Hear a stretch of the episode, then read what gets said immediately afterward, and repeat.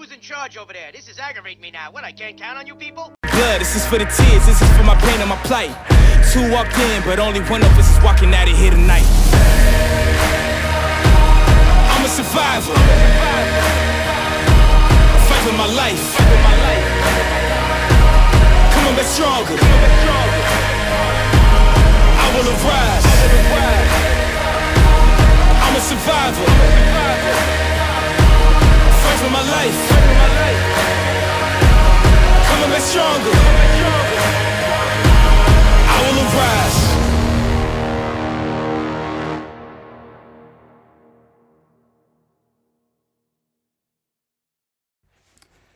What is up, people? It is that time again. This is Variety Bites. I am Sean Williams, joined, of course, by the one and only Mr. TFive himself, Travis. Johnny Cage still owes him 500 bucks for those sunglasses, Smith. Yeah, them damn things ain't cheap, no. Nope. I figured you'd appreciate that Mortal Kombat reference. Which, by the way, I watched the new one a second time. That shit ain't getting old. I dug the movie, man. What could I say? Man, I liked it, man. I know they got a lot of lot of nitpicky and, and jokey joke and all that stuff. I liked it. I So, was thoroughly entertained. Yeah, I mean, it it's a dumb, fun movie. Uh, yeah, that's the point. Right. It's not gonna be a damn dramatic tour de force or anything. A roller coaster ride of emotions. Yep, it was good. It was fun. I liked it. exactly. And, and I most definitely liked the setup. So Yep, I agree. All right, so with that, we got plenty to talk about with that one, but we'll start off with wrestling. I'll start off with a little something on the smaller side, but I gotta say this, man. Mercedes Martinez and Raquel Gonzalez. More, please. Yeah, yes, lots more. Like they beat the crud out of each other, man. I mean, I like it. I'm I'm here for it. Yeah, I mean, you know, some people thought why. I'm sure there's probably some people who thought why give uh, Raquel Gonzalez the belt, have her take it from Io Shirai. That's why. if you had to ask that question, you haven't been watching NXT, man. Mm-hmm. Absolutely. But yeah, I dug that. I dug every second of that one. It, all I could think in the back of my my head was crowd chants of "We want more, we want more." Oh yeah, they're beating the crap out of each other. Like, I'm down for that. Yep, absolutely. And you know, speaking of Mortal Kombat, so the creators, apparent one of the creators behind that, seem to be on board with the idea of wanting to cast the Miz to be Johnny Cage. And you you know what? I'm down. He's damn near playing. He's damn near been playing the gimmick the last couple of years. The A-lister who thinks he's more famous than he really is, cocky, arrogant, got a joke here and there. All he has to do is learn some martial arts, and he'd be straight. Yep, and the sunglasses. That And definitely the sunglasses. yeah. So I have no issue with that. I mean, seriously, the Man, second I can learn that split punch like Johnny Cage, that's a wrap. Yep. You know, the second I saw, I read that, I was like, you know what? That really is not a bad idea. Yeah, he, like I said, he's damn near been playing Johnny Cage the last couple of years. Right. I mean, he's pretty much been doing that his whole career. So why the hell not? Yep. Ever since he's been doing the, the whole A-lister gimmick, he's been he's damn near been Johnny Cage. Exactly. But, you know, um, I gotta say, after watching SmackDown this past week and, of course, the previous week, you know, I think I'm starting to get why Roman didn't drop the belt at Mania. Because you look at Daniel Bryan, you look at Edge, two veterans, both have held the belt before, or a world title before. I don't think they want that to be how Roman drops the belt. They want somebody. Look, think of it like this right now. Let's play devil's advocate with Cesaro. A fresh face never held a major title, will more, more than likely gain instant stardom if you're the one that dethrones Roman right now. Mm-hmm. And right now, the way I see it with Cesaro, you're never going to get a better shot with him than this. Shit, you ain't lying. Like they building, they building it up real good right now. They had Daniel Bryan uh co-signing for him. They had him talking him up. Hey, hey, you know what? When I win this title, you you gonna get the first. Uh, Roman Roman not gonna get a rematch. You gonna get the first match. So he over here talking him up, talking him up, and next thing you know, uh, Daniel Bryan, bam, puts on a banger of a match with Roman, and he loses clean. But Mhm. next thing you know, you got, you know, Jey Uso and then the numbers game, and they about to about to mollywop uh Bryan anyway, even though he already lost.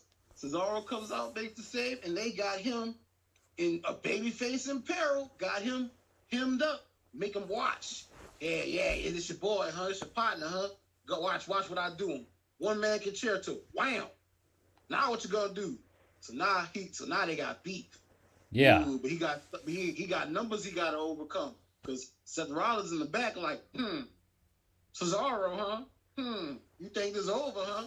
So he got numbers he has to overcome.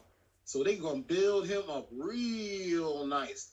As I like to say, build him up, make him look strong. Yeah.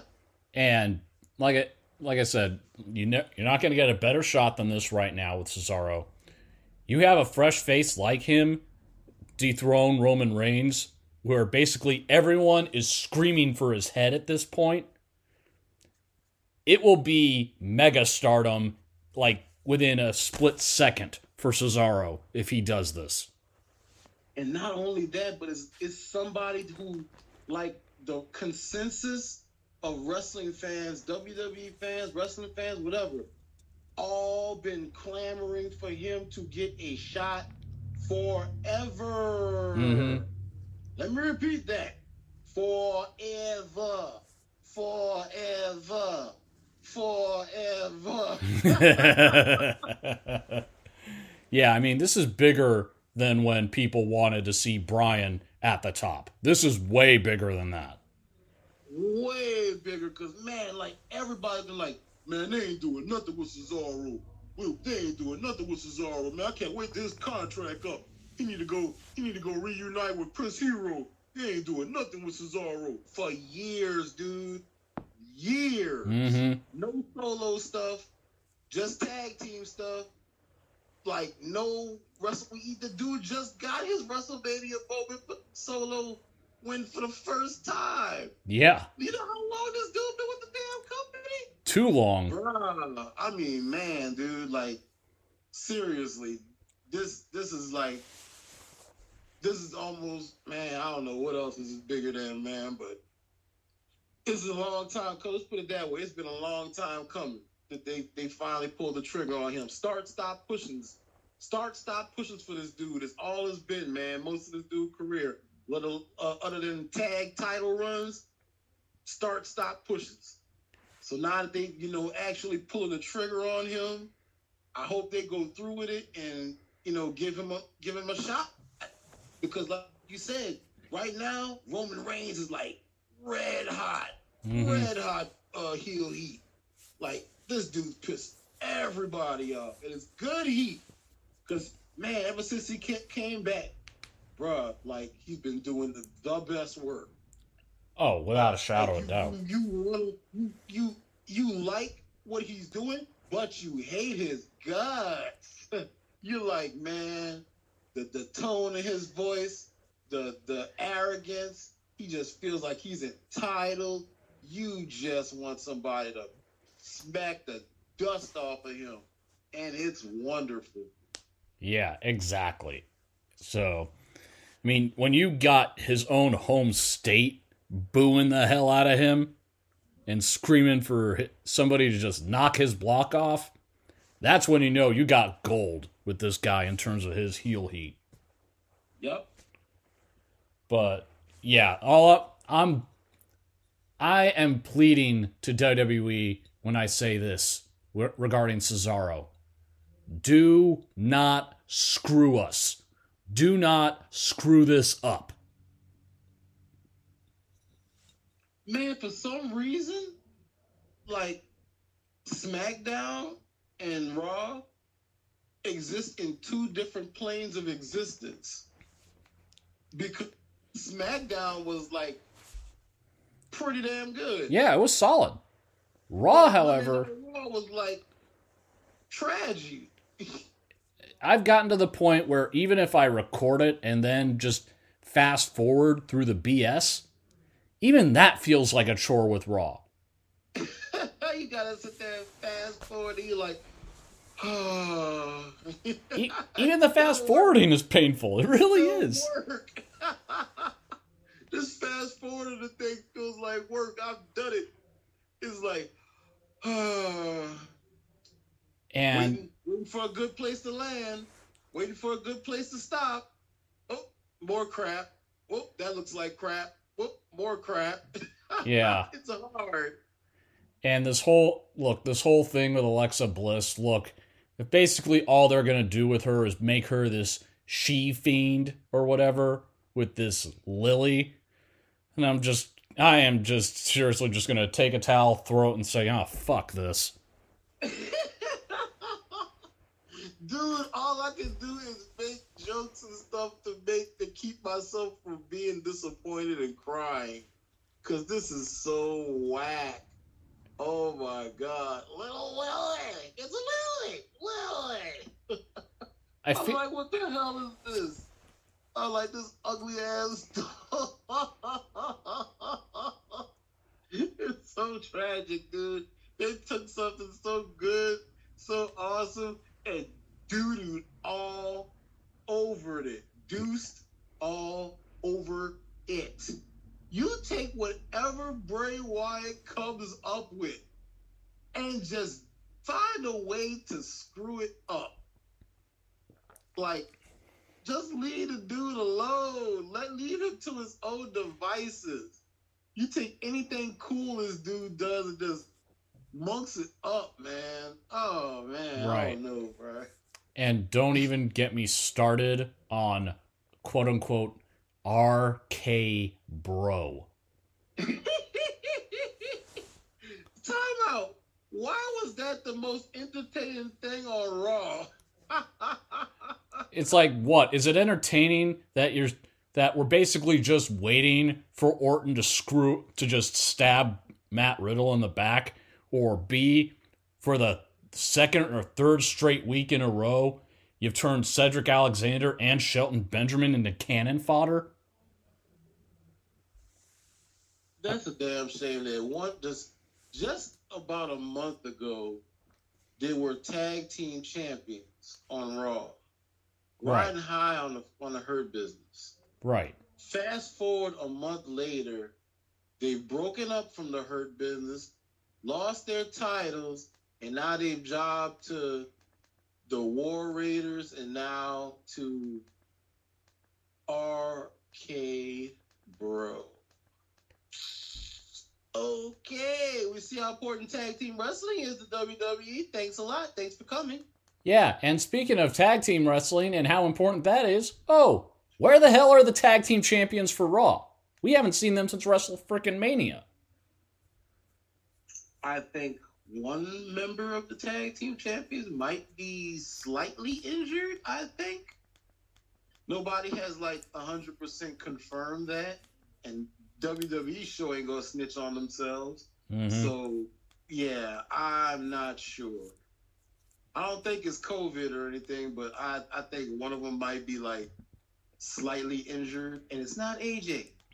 You know, I feel like with with Raw, the only way to get through it is if you're doing the Mystery Science Theater 3000 treatment on Raw.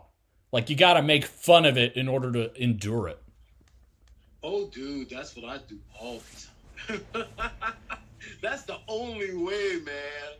Uh, Like I was sitting there watching uh, Raw, uh, I think it's two weeks ago, and they had like the Alexa Bliss doing a little story time on the swing, talking about how uh, she pushed the little girl down and took her ice cream when she was little.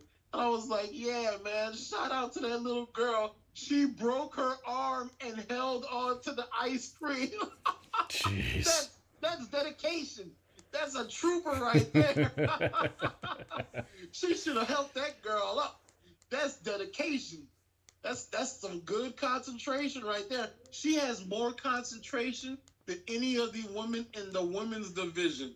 Because obviously they get distracted by everything. Everything? Everything. Right. And you know, the only re- look, the reason it's a, it's pretty simple why SmackDown is a better quality than Raw. Well, two reasons. One, 3 hours is too much for a weekly show. Second is the fact that well, Fox paid for it. Check. So basically, you have to they have to put in more effort to the to the company that paid like over a billion for the bloody thing. So basically, you give a, over a billion. You're a company that gives over a billion dollars to Vince for one of your shows. You got Vince bending over backwards for you.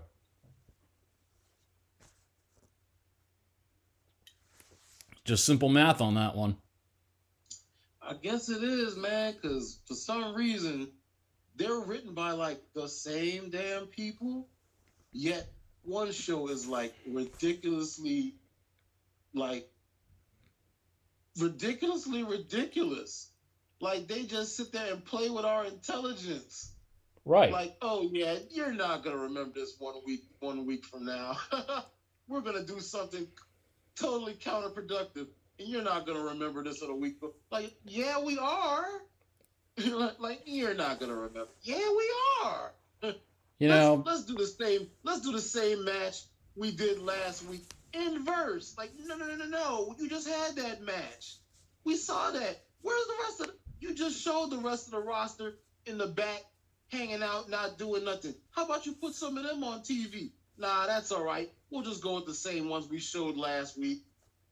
Yeah, I mean, I know I've made a lot of the comparisons to Nitro when it was three hours, but you know, it's like we kind of teased about last week. Nitro was never this bad. Shit, Nitro didn't give you the same handful of people every week either. Like if you get around the cruiserweight uh, division, guess what? They had a nice rotation of different people. Television title um uh division, different people. Tag team division, different people. You may have had like some of the same people in the main event spot, but every other division had a nice rotation of uh different people every other week. One week you might get uh Malenko versus uh Ultimo Dragon. Another week you might get Juventud versus Jericho. They had a nice rotation.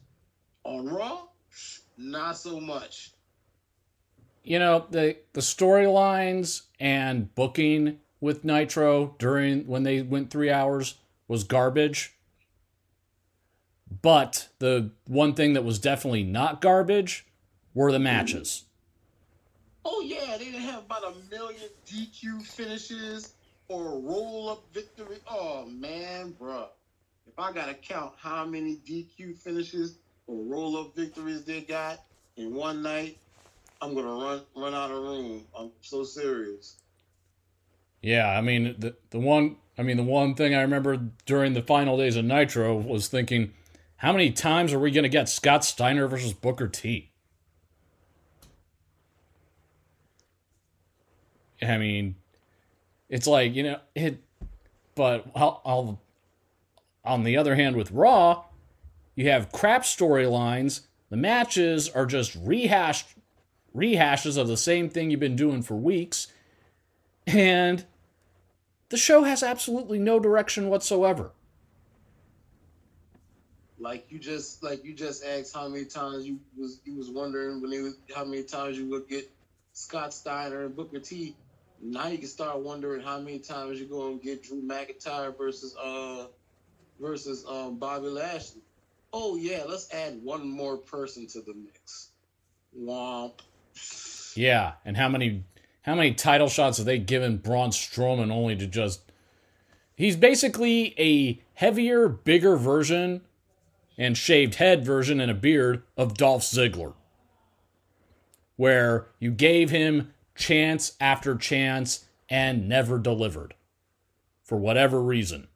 That, unfortunately, is Braun. And it's not like he been injured or he been concussed or it's his fault or anything. They just ooh, they either a book him wrong or they just don't pull the trigger on him. Like they should have been pulled the trigger on him and let him uh beat Brock. But no, we gotta make Brock look strong. Uh, he, he needs it more than anybody. He's part time as hell. How about you invest in somebody who's gonna be there every day? How Right. about you do that? you know, I almost feel look, I'm happy that Bobby Lashley, they seem the one thing they seem to be doing right is pushing him to be this champion of champions. I, but I almost feel bad for him because he's on a show that's freaking drowning itself. Right, man. It'd be it'd be dope if you was like the champion on a fire show, but you like you. It's like it's it's almost like at that point where you would like the one point before I think maybe before Mania where you would watch SmackDown just for Roman Reigns and that's it. Like you could literally like after he finished cutting his promotion, shut the rest of the show down because everything else was crap at the time. It's gotten better, way better. But at that one point before Mania, like man, everything was whack. Mm-hmm. And the only thing that made sense was Roman Reigns, and it was the most entertaining thing. So Right. that's kind of where we're at with Raw. Like everything is crap, and the only thing that's looking like halfway decent is what they're doing with Bobby Lashley. Right. But you know, over on the other side of the spectrum with um with uh so you got some people that are uh, cheesed off like the typical they're the typical marks over on with Impact and AEW about the Omega versus Swann match. And shout out to my boys Dwayne Allen and Brian Waters said this over at the Realm is what did you really expect was going to happen? I mean, look, look, Omega, like basically Kenny Omega right now is the Roman Reigns with AEW. Like he is just like collecting belts left and right, cocky as hell, thinks he's untouchable. You got people just wanting to see him get his ass kicked. Frankly, that match, Omega and Swann damn near killed each other with that damn thing. But I like how they're because the thing was after that match, you wondered with Impact, now what? So you had D'Amore try to try to say, okay, you're the Impact champion, fine. You got to follow the same guidelines as the rest of us here. And then is setting up that six way match to determine who's going to be the one to challenge Omega and be whoever takes the Impact belt from Omega is basically going to be hailed like a hero. So now Impact's got the challenge of trying to figure out who's going to be that guy. And I'm intrigued by it. Dude, I loved it. I loved the build they had for Rich Swann and Kenny Omega, even though I had no doubt in my mind that Kenny was not gonna win that damn match. I knew Kenny was gonna win it. But the way they built it, the way they sat there and made you think, man, Rich has a little bit of a chance Mm-hmm. the way they talked it up, like everybody was like, "Oh, don't get me wrong, you're great, Rich, but you're no Kenny Omega." And every even on commentary, they did such a good job of like, "Man, aren't you gonna talk about Rich?" Like all kind of stuff. Like, dude, every just little little things they did to make you think, man, this dude is an underdog. But he still has that little bit of a chance. It could happen. They made you think it could happen. Right. And he beat him. He proceeded to beat the brakes off of uh off of Rich. And it was still a good match. It Yeah. was still a good championship match. I, I liked it. Mm-hmm. That that baby would have buy it. Yeah. they, they did they did their job. They they did me as a mark. Mm-hmm. They played me, and I bought it. So therefore, I'm a mark. They got me. I- Yeah. That is what you're supposed to do. Right. You- You're supposed to sell. You're supposed to sell this match. They sold me on it. I bought it, and I was enjoyed. Yeah. So uh, I enjoyed it. So there you go. They did their job. Congratulations. That's how wrestling works in 2021, ladies and gentlemen. Just like it did back in the day, it still works the same way. Yeah. You tell a good story. You have two good dudes that can ro- that can work, and you bring them on in. You rope them on in, and they they they taught, tied that lasso of truth around me and roped me on in. Cause I sure did watch, and I sure did enjoy it. Now, Yeah. what they're doing now with Impact is even better. Cause now they're like, hey, we need to rally the troops up Mm-hmm. and get this title back. And uh, in order to do that, we need to see who out of these dudes wants it more. Who's hungry to bring this title back to Impact? And there's there you can make new names, you can make or you can build other guys up. Like right now, we about to get James Storm versus Moose. Mm-hmm. James Storm already talking trash. Yeah. Oh, I, I like how he brought those two bags, those two lunch bags. He said, "Yeah, this is gonna be an all-day ass whooping." And my daddy always told me, "You always gotta pack you pack you a lunch." And he handed him two, two. lunch bags. I was like, "This dude wild." I love it. This dude wild. And Moose, just like I was saying before, I was like, he feels like he should be the one to bring that title back. But he don't feel but he's entitled. He feel like he shouldn't have to compete like the rest of everybody Yep. else. They should just give him the title shot. And i love it. I'm here for it. If they pull the trigger and let moose uh go against kenny i'm here for it if if they just build them up i'm here for that too yeah. I know the thing is, I'm in, I am intrigued. So now you want to see how it play out, or who else gonna be in this uh this uh six pack challenge? Yeah. I mean, you just had uh, Kenny and the Good Brothers screw over or screw the match up with uh, Sami Callihan and Eddie Edwards. So now you're left thinking, what's gonna what's gonna be the retaliation from Scott D'Amore and Impact? Because you you can't you gotta And imagine. Sorry, I was just gonna say you gotta imagine they ain't gonna take that one lightly. Oh, neither Eddie or uh Sami. Have you have you met Sami? Oh, he, he, he ain't gonna take that. He don't get Yeah, mad. He gets even. Right. So it's gonna be interesting to see. Like once I said, once again, like I said, it's gonna be interesting to see what happens next. Because you know Sami gonna want to clap back. He been clapping back on dudes that ain't even do him nothing. He was messing with Trey Miguel for no reason. He was trying to kill Eddie Edwards for stuff he did long time ago. This dude not he's messing with dudes that didn't even do him nothing. Look what look what Kenny and the good the good fellas did. Yep. They they they attacked him. So Mhm. you know he gonna clap back. Yeah, so I'm I'm interested to see what what happens here. And by the way, when you brought up Moose, I think this is probably going to be because I thought when you had Moose versus Swann, you probably weren't going to. And after Moose lost, I thought that's it. No, I think right now, if you're not going to have a better chance with having Moose at the top spot than right now.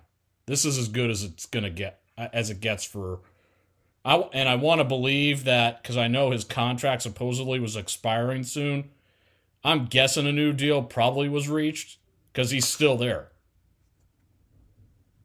Now see, I had predicted after that loss, even though he took the L, I predicted that I know I was off because I predicted that he was gonna uh, interfere in the Rich Swann Championship match, but he didn't.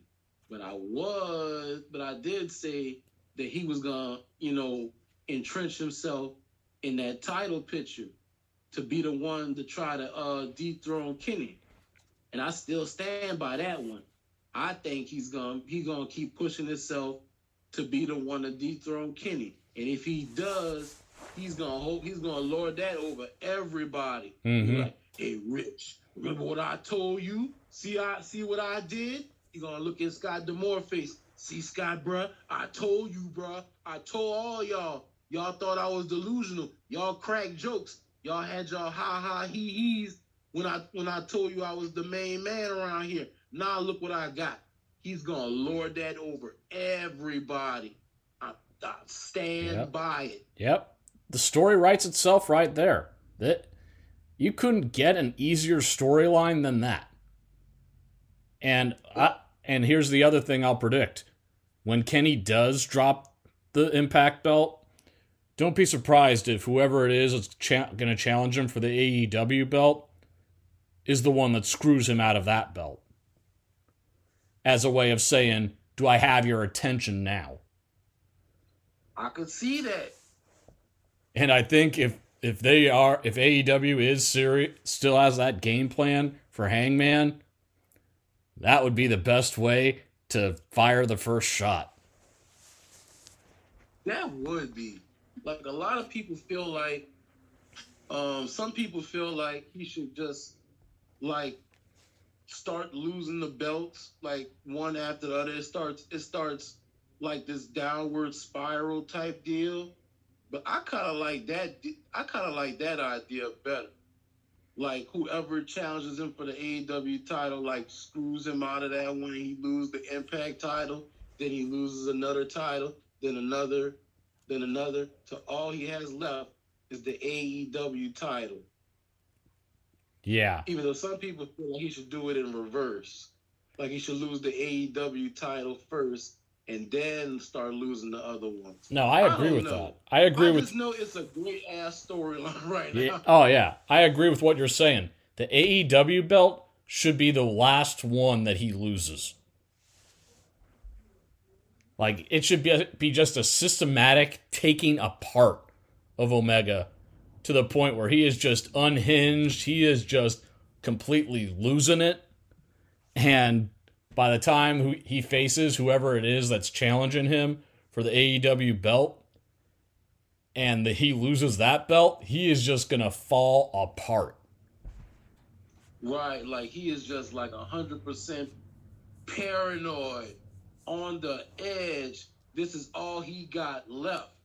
He man, he's supposed to be the best in the world, and this is all he got left. He can't lose this title. It man, it would break him into pieces if he broke if he lost it.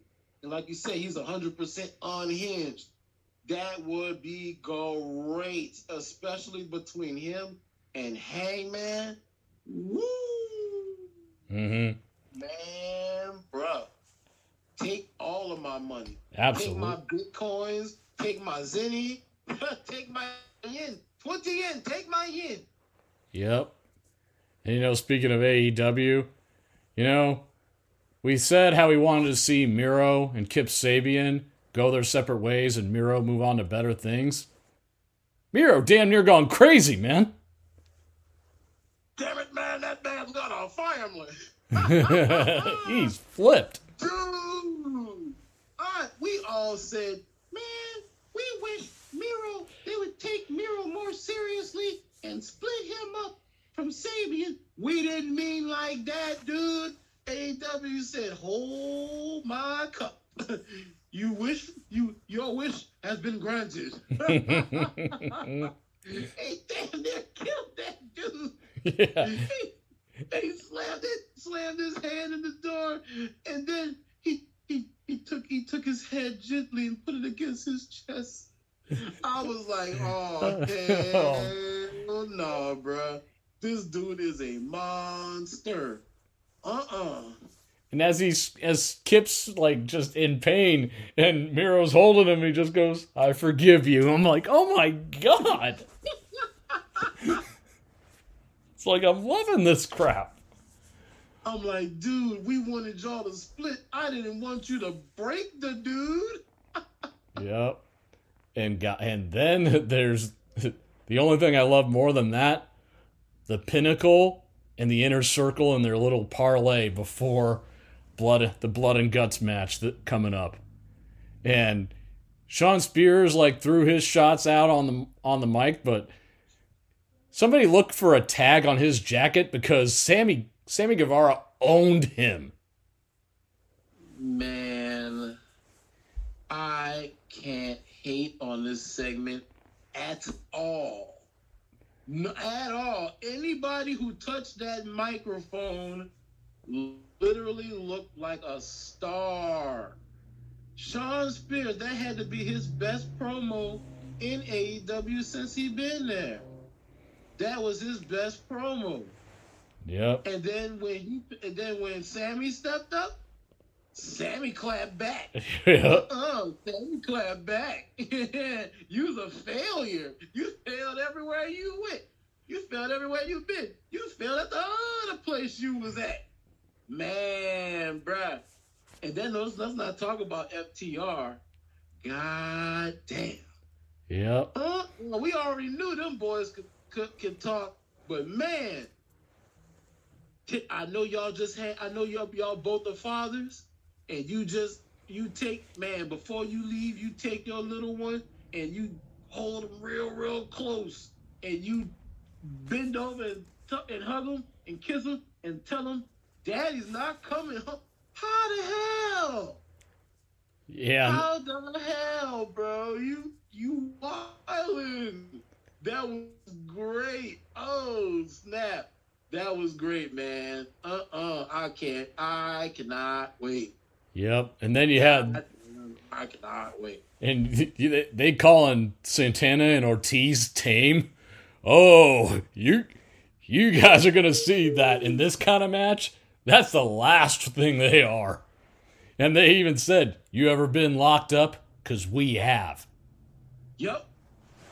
It's like it, Oh, it's like FTR. They're not locked in with you. You're locked in with them. Uh-uh. That's gonna be mad. That's gonna be a madhouse in, in that cage, bruh. And then, of course, there's Jericho. And the, MJF said his stuff, but then when Jericho just unloaded on him, saying that, you know what, yeah, I was a curtain jerker for WCW and I and I loved every second of it. And just tearing into him and even saying, You're gonna have to kill all of us to beat us. I'm like, man, this is just gonna be gang warfare with these two. Hell yeah, and what better place to do it than than the double cage, the, the double uh, ring, and you got two rings encased in a cage, and there's no way out. And submit or give up. Submission or surrender, old school. Submission to surrender. Mhm. Bro. And then all of them is in it? Man, bruh. Mm-mm. Blood, as, as, as kind of cheesy as the name is, that's exactly what's about to go down. Blood and or guts. Yep. And because, I mean, you got like th- this kind of match for Santana and Ortiz. They live for this kind of match. And Oh, hell yeah. and the two guys that didn't get to speak, Hager and Wardlow, those two have been aching to just tear each other apart. Like Hager's never liked Wardlow from the get go. Now that he's got free reign to just beat the ever loving crap out of him, Hager's gonna savor every second of that. What I love most is like the dirty looks they were giving they were they were giving each other, like from Jump Street when MJF was was uh was first uh politicking to join to join uh inner circle. Wardlow was just shooting daggers at Hager and right back at him. and they had like the most friction, more friction than uh, MJF and Sammy. Like those two were just cutting eyes at you, wouldn't even say nothing. They didn't need the microphone. They didn't need to cut a promo. They just looked at each other dirty, and that and you can tell while everybody else was talking, while Sammy would be saying something, or MJF would be saying something, or Jericho, they standing in the back just shooting lasers at each other. Yep. And Jericho even said, look, they didn't listen to Sammy and he left the group. They're not going to make that mistake again. And MJF wants Jericho's spot. He's going to, Jericho said it himself, he's going to have to kill him to take that spot. Because, because Jericho, he's willing, he knows, basically with MJF, it's like, how far are you willing to go to take Jericho's spot? Because Jericho's willing to die for it. Yep. It, man, his match is gonna be bananas. Mm-hmm. It's gonna it's gonna be violent. Yeah. And the inner circle and Jericho themselves, they've never been more over than this is the most over they've ever been. Hell yeah. I mean, She back in black? yep. Man, bruh. Like the way that the way they got they got did, they got did, man. And everybody was waiting for him, like, man, you know they gonna come back. You know they gotta clap back. You know they gotta clap back. And that beat down they put on Pinnacle, Mhm. man, bruh. Yep.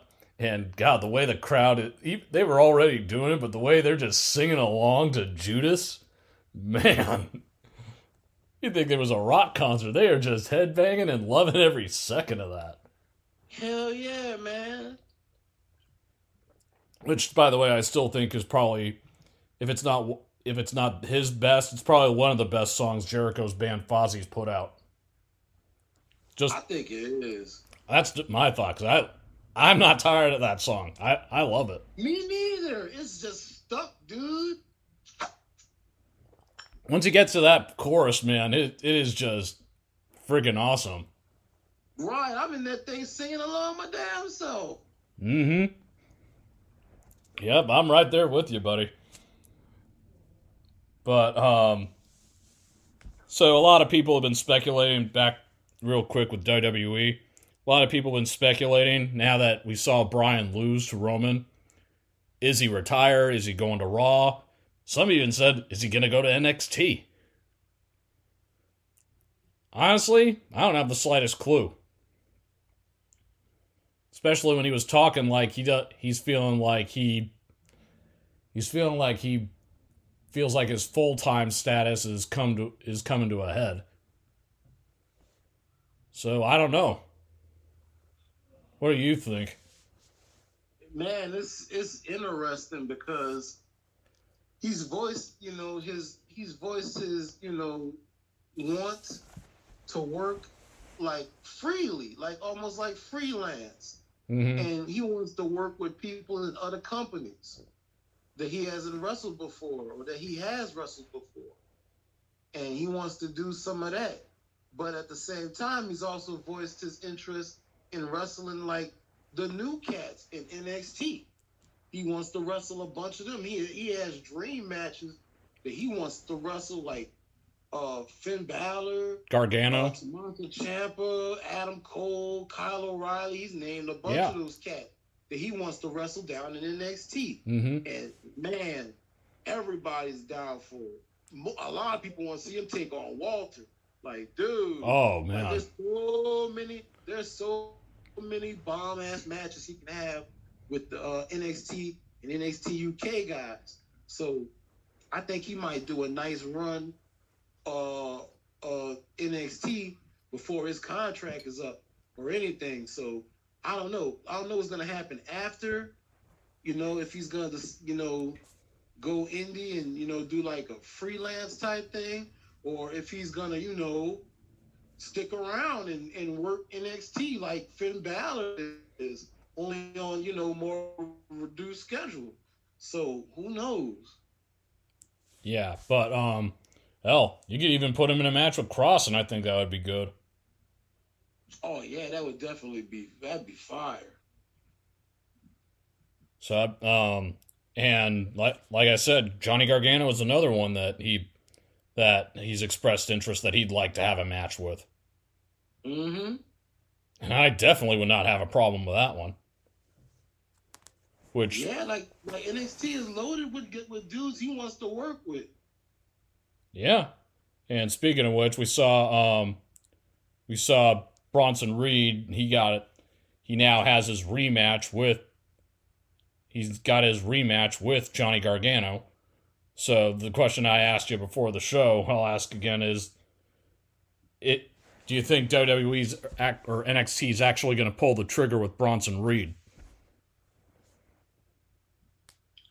I think they could, cause Johnny's held the belt for a while, Right. and he doesn't necessarily need it.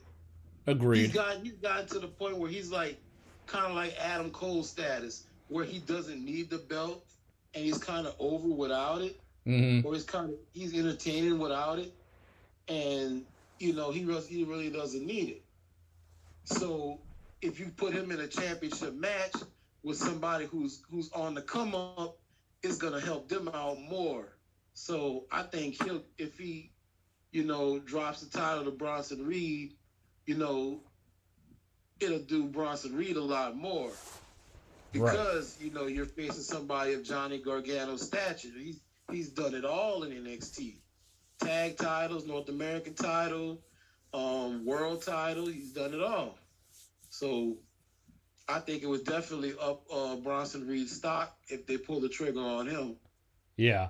But I, you know, I gotta say with NXT, a couple things that entertained the hell out of me. I loved LA Knight's uh, interview talking about bragging about beating uh, Dexter Lumis. Seriously, anytime that guy gets on the mic, I'm busting up over it. Most definitely. But I also got a kick out of the Adam Cole interview. Still cocky as ever. And I clear. dig that. I dig. I dig that, that Kyle O'Reilly's still watching him, Mhm. keeping tabs on him, even though you know their beef is kind of sort of over, and and and, and Adam Cole is still like, "She, I ain't done here. I ain't done in NXT." Yep. He's like, what? You think you're ready for the main event just because you beat me? So yeah, I'm I'm anxious to see those things. And you know, you talk about with Gargano how he doesn't need the North American title to be over. Over in AEW, Moxley don't need the AEW belt to be over because him and Kingston are just freaking gold. Dude, that is like the best buddy cop movie I never knew existed. I mean, they ganged up on Kenny Omega. It was like there. It was like Moxley's way of saying, "Hey, pretty boy, remember me?" And just chokes his ass out. They're threatening to snap his leg and get, and they get their, they get the tag match they want from Callis. I'm like, oh man, like I don't know who came up with the idea of having Moxley and Kingston as a duo, but I'm loving every second of it. Dude, that was the best thing to come out of that whole death match fiasco that happened with the with the explosion and everything. That we got Eddie Kingston and Jon Moxley back together again. I think it would have been a way cooler story had everything, you know, happen the way it was supposed to. But I'm not mad at what, you know, when we got out the other end. Cause you know, Eddie was like, hey, he went out there to go help his friend. And he got his friend back. And now this is like the dopest buddy cop relationship I, dude, these two, it's one thing you got Moxley on one side of a promo and you got Eddie on the other side. It's another thing when you got these two together just riffing off riffing off of each other. It is great. Yep. Greatness. And I tell you, that tag match, Kenny's team better be ready for an ass whooping. Ooh, they better be man. I hope I hope y'all like like I hope y'all like Kenny that much. Cause y'all about to get all the bricks beat up for y'all. Oh, yeah. It's like, hey, hey, the belt's not on the line? No problem. Mox don't even care about the belt. He just wants to kick his ass. Shit, basically. So I'm definitely a lot of good stuff with wrestling, but on to sports. Real quick, I'm going to say this about my Lakers. You got LeBron back, you got AD back. Now you got no excuses. Look, I'll let the first game slide, but you guys got to start manning the hell up, especially with nine games left before playoffs start up. So, and right now you're tagging behind you're tagging behind the Clippers and Phoenix, which ain't it amazing how one point we were talking Utah, but injury happened and all, but now Phoenix is at the top in the West. I'm still puzzled how the hell that happened. Everybody is. Everybody is. That is wild. Phoenix, man, Phoenix was like not expecting to do anything at one point, and now here they are at the top, top of the pops. It's crazy. I know, and I mean, LeBron apparently that that injury took a toll on him.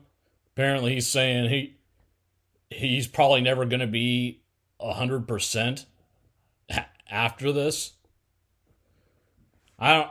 I mean, look, he's older. I get it. Sometimes and some injuries they're harder to heal from, but look the the whole the excuse or the reason for the Lakers struggles for the last couple months has been they haven't had Anthony Davis and they haven't had LeBron. Now you got them back. Now you got to reestablish that chemistry and get things get things rolling again. But look, I, of course, I'm a Laker fan through and through, but without AD and without LeBron, they're not winning nothing. They don't need to do anything. They need to go ahead on and lose so we can get this damn draft pick and we can and and the Pelicans get this damn draft pick and the the draft pick be really good so we can get two number ones and two top tier top tier uh, rookies and rebuild this damn team and come back stronger than before. Oh, I'm sorry. My bad. Um, never mind. You didn't hear it. You can edit that part out. I'll let it slide because it's draft related. Because it's draft related, I'll let it slide. I'm put priorities, man. Yeah. I'm putting, I'm putting my team first. I get it. I I putting my boys first. we got two we got two two ones coming to us. Ours and the and uh, the Lakers. And I don't want no end of the end of the the draft uh, Laker pick. I want a better pick. I want at least a middle. I want at least a middle round pick. Come on, man. We we trying to we trying to rebuild things, man. We looking we looking halfway decent, man. We need to rebuild, get some more pieces. Right. I mean, I'm just I'm just putting the guys over. That's all. Yeah, I know, I know. Like I said, because it's it's draft related, I'll let it slide. Asshole. you had that coming, man. You had that coming. what did you say? I heard that. but yeah, man. I mean, uh, we're the the playoffs are just around the corner, man. And I gotta tell you, just like I said, Phoenix is at the top in the West. Look, if it was Denver or something, I would understand that. But Phoenix? Seriously, how the hell did that happen? Like, man, I didn't expect Phoenix. Like I said, everybody just thought, you know, Phoenix was gonna be like dead at the bottom somewhere, man. And they out here, man, Chris Paul out here living his best life. I'm like, dude, what did you do? What did you tell them? Yeah, I know. So it it'll be interesting to see what happens. But as yeah, far as gonna be wild. And as far as the Clippers go, they're second in the West. Way I see it with the Clippers, put up or shut up time. She, the Clippers living there. The Clippers flying clean under the radar because I didn't even know there was number two. Yep. That's how quietly they did that. They did it so clean and quietly. And you know why? Because the pressure has been off of them. The pressure has been off. Like I said. Like I said, because everybody was looking at Denver. Everybody was looking at Utah. Everybody was looking at the Lakers. Everybody was looking at even Phoenix. And what the Clippers did, they took a step back and they flew under the radar. And Yep. now and now look at them. It's wild. With, with, with not having all of expectations and pressure, having all that expectation and pressure alleviated off you, it's amazing what it does for a team. And the amazing thing is with them is that they have a pretty low bar. That the bare minimum is just at least reaching the conference title game. Something that they've proven unable to do. You do that, and that would be considered progress. And again, I'm not saying that's all. That's the all, all is forgiven. No, I'm saying that bare minimum, that's what they would have to accomplish in the playoffs. If they don't make it past the first round or the second round, then they're just going to look like the same thing they looked like last year a bust. Well, you can say that about a lot of teams, dude. Yeah, it's, but th- the thing. The thing is that because of the, how the how deep the West is, like I said, they've flown under the radar. Like last year, it was all Lakers and the Clippers, Lakers and the Clippers, and they're gonna do this, this, this, this, this, this. and then you know they didn't. So the spotlight was on them. Like, dude, y'all was supposed to be, you know, one of the big dogs. What happened? What happened with y'all? What happened with y'all? This year is different because they've seen what everybody else could do. Utah, we saw what Utah could do. We saw what Denver can do in the playoffs last year, and they started doing it again this year. So they was they was no no longer a secret. Denver's been, I mean, not not Denver. Dallas has been eh, up and down, kind of consistent, but they eh, they may or may not get in. But you know, like I said, then all of a sudden we see Phoenix and how, how quickly they rose. All these different teams that could challenge the Lakers has taken all the spotlight off of the one team. The spotlight was like just on the Clippers last year. Now they gotta share that spotlight with about four or five different other teams, which took the pressure completely off of them. yeah, but um, but for the Clippers, they kind of ha- I think it's just that theirs has been more, or their loss record, or regard or lack of success rate regarding the playoffs. They theirs tends to stand out probably more than other teams, primarily because other that they have not won a single championship, and that How long has that team been together? Well, I'm talking Fran. Well, I look. I know that team hasn't been around that long, or Oh, so that. a- But I'm talking LA franchise. I'm talking So franchise this is- history. So this is an LA thing now. Well, no, I'm stating the fact that, dude, I'm stating the fact that they've never won it. That as long as that franchise has existed, they've never won a championship once. That that franchise hasn't been good that long. I've been I've been following basketball a long time too, and I remember the Clippers were like trash for like a long time. Mm-hmm. Yeah, the announcers basically ended the games with "Thank you for watching yet another Clippers game." It just wasn't recently that that, that team got got like half like halfway decent, like when Doc Rivers first took over, and they started doing the whole Lob City thing. When that that's when the team started looking like some actual competition and stuff. And they didn't and that wasn't that long ago. Like what? When Blake when they got Blake Griffin maybe?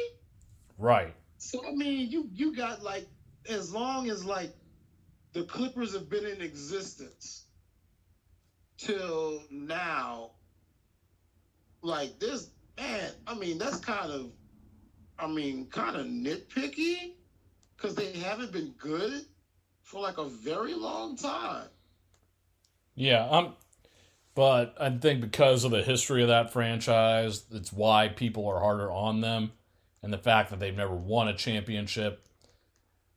They that's why I'm saying that the very but also they've never even gotten as far as the conference title game. And there were several years where they came close and never got it done. So that's why I'm saying the bare minimum is they have to at least pull that off. Especially if they lose in the first round, they're going to look really, they're probably going to look as bad, if not worse, than they did previous year. It depends on who, who they play in the first round. Yeah, that that's true. If they I think that apply it applies based if they lose to a team they have no business losing to, then yeah, that's gonna look horrendous for them. Mm-hmm. But like I said, this is I, to me. I feel like this is a make or break for that team. That look show. I, I don't think so, because they they lost a couple of pieces. They did pick up they did pick up some pieces, but they lost a couple of pieces. I mean, I don't think it's make or break. Well, they're not going to have. They can't blame the coach. You already got rid of the last no. one. Oh no, I, I I felt like it wasn't. I felt like that was a cop out to begin with. Oh yeah, it was. Mm-hmm. Oh, dark. Oh, oh, Doc Rivers is is old. They need somebody young. They need a young coach. Blah, all that stuff. So you don't need nobody to listen to Drake, just like y'all. You don't need nobody that you can relate to and stuff. You need somebody that's gonna coach that damn team and hold them players accountable. That's what you need. You don't need somebody. Oh, they he, he's just like them. He's young and this, that, and that. You don't need that. No, you need somebody like Pop, who, who who's cool, but he also holds his players accountable. Mm-hmm. Yeah, exactly. That's why Popovich has always gotten the results, is because, and why he's considered the best in the league, if not one of the best. But yeah, I agree. I, I didn't like that Rivers got was the fall guy at all.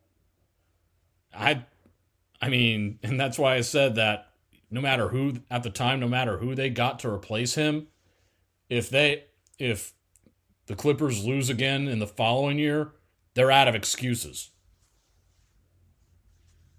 Now that I do feel like they don't have they have no more excuses to rely on if they fail. They don't because they have a team. They have the talent. They have the team. The only thing is like they're in a very deep conference. So I mean, it all depends on who they get matched up. If they meet up with like somebody like Portland or Denver or something wild, you know, I don't know. It's it's it's gonna be tough. It's gonna be tough to tell because there's so many good teams in the West. Man, if they meet, it all depends on how you match up.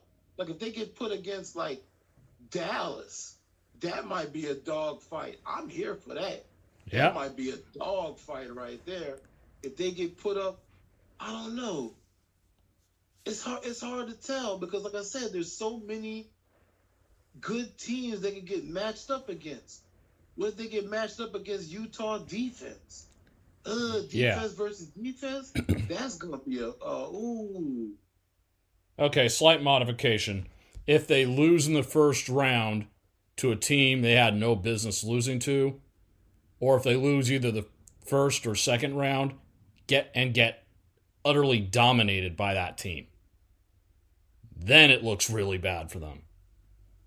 Yeah, if they get swept or something crazy, or they only win one game or Right. whatever, yeah, that's gonna look real bad. That the optics is gonna be real bad for that.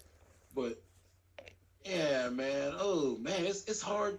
It's hard to tell because I don't know. You don't know who's gonna be uh, put against who, especially with this this uh this uh playing game and stuff. So you don't know who's gonna get put against who. It's hard. It's really hard to tell. I just I just knew. I just I just agree that yeah, they can't go out like no chumps first round. If they do go out first round, they can't go out like no chumps. Yep. And I'll give this real uh, quick note with hockey. Three simple words release the Kraken. The Seattle, Seattle now has a, officially has a hockey team, the Seattle Kraken. which my dad brought up this good point on Facebook. What whether you whether you like hockey or you don't, you gotta admit, NHL teams got some pretty badass names. The team names, I mean, because you got the Kraken, the Avalanche, Flames. Just, I'm like, man, they got some, they got some good ones. I'm not gonna lie. But Where's the Kraken? yeah, oh man, you got you got people. Po- I, I saw people posting the the gifs of Clash of the Titans and Liam Neeson as Zeus with the release the Kraken. Um, and you're going to be hearing that. You know, you're going to be hearing that before every game with every home game. Oh hell yeah! But man, the NFL draft. I mean, a lot of a lot of the moves that were made. I still, I mean, I was still shocked by Bridgewater going to Denver. I'm just like, man, Carolina, Carolina makes some bonehead moves. But you know, I gotta say, Jacksonville. I'm not surprised by Trevor Lawrence. I knew that was the who they were going to aim for, but they made some moves that made me take notice, man. And I like the fact the Steelers seem to be focusing on strengthening the defense and giving life back into their running game. Oh yeah, like I knew they was gonna go uh, running back. I didn't think uh, anybody was gonna pick Harris before them. So I thought so I thought either way they could get either Harris or uh, or Travis Etienne, and they end up getting Harris. So that worked out. Yep. And I got to, and as far as Jacksonville goes, you know, I got to think with Urban Meyer, when he came to to coach that team, basically said, "Hey, if I'm going to coach it, you got to let me do it my way." And man, he's got, I mean, picks up Trevor Lawrence, then grabs another guy from Clemson. I'm like, okay, maybe they got something here. Yeah, they they got. Whoo man, they got a receiver. Uh, in the the I think it was the second or third round. Mm-hmm. They got the quarterback, running back, O line. Yeah, they're they're they're putting something together over there.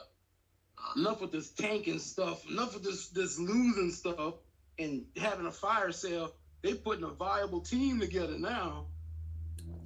Oh yeah. So, like what like what I was seeing, and it's making me kind of more excited for the NFL season. Yeah, a lot of teams, a lot of teams got their stuff together in this draft, man. Yep. And you know, it felt it felt like the story about Aaron Rodgers. Like, you one minute you hear something and you blinked and it was over. Because I haven't heard anything else since then. The talk about is he is he going to leave Green Bay? It's like I don't look. I admit he's cheesed off over the fact that that they like statistically they had no business losing that that game to Tampa Bay in the playoffs. But um they haven't they didn't really make any moves that he liked in turn any giving him any help. So I I'm not saying that he's probably not unhappy over there, but I don't see any teams with anything to give up or anything they're willing to give up to get him. Much less the cap space. Yeah, it's like he's trying to flex to get the GM fired or whatever, and I don't think that's gonna happen. Right. Especially when they just drafted a quarterback behind him.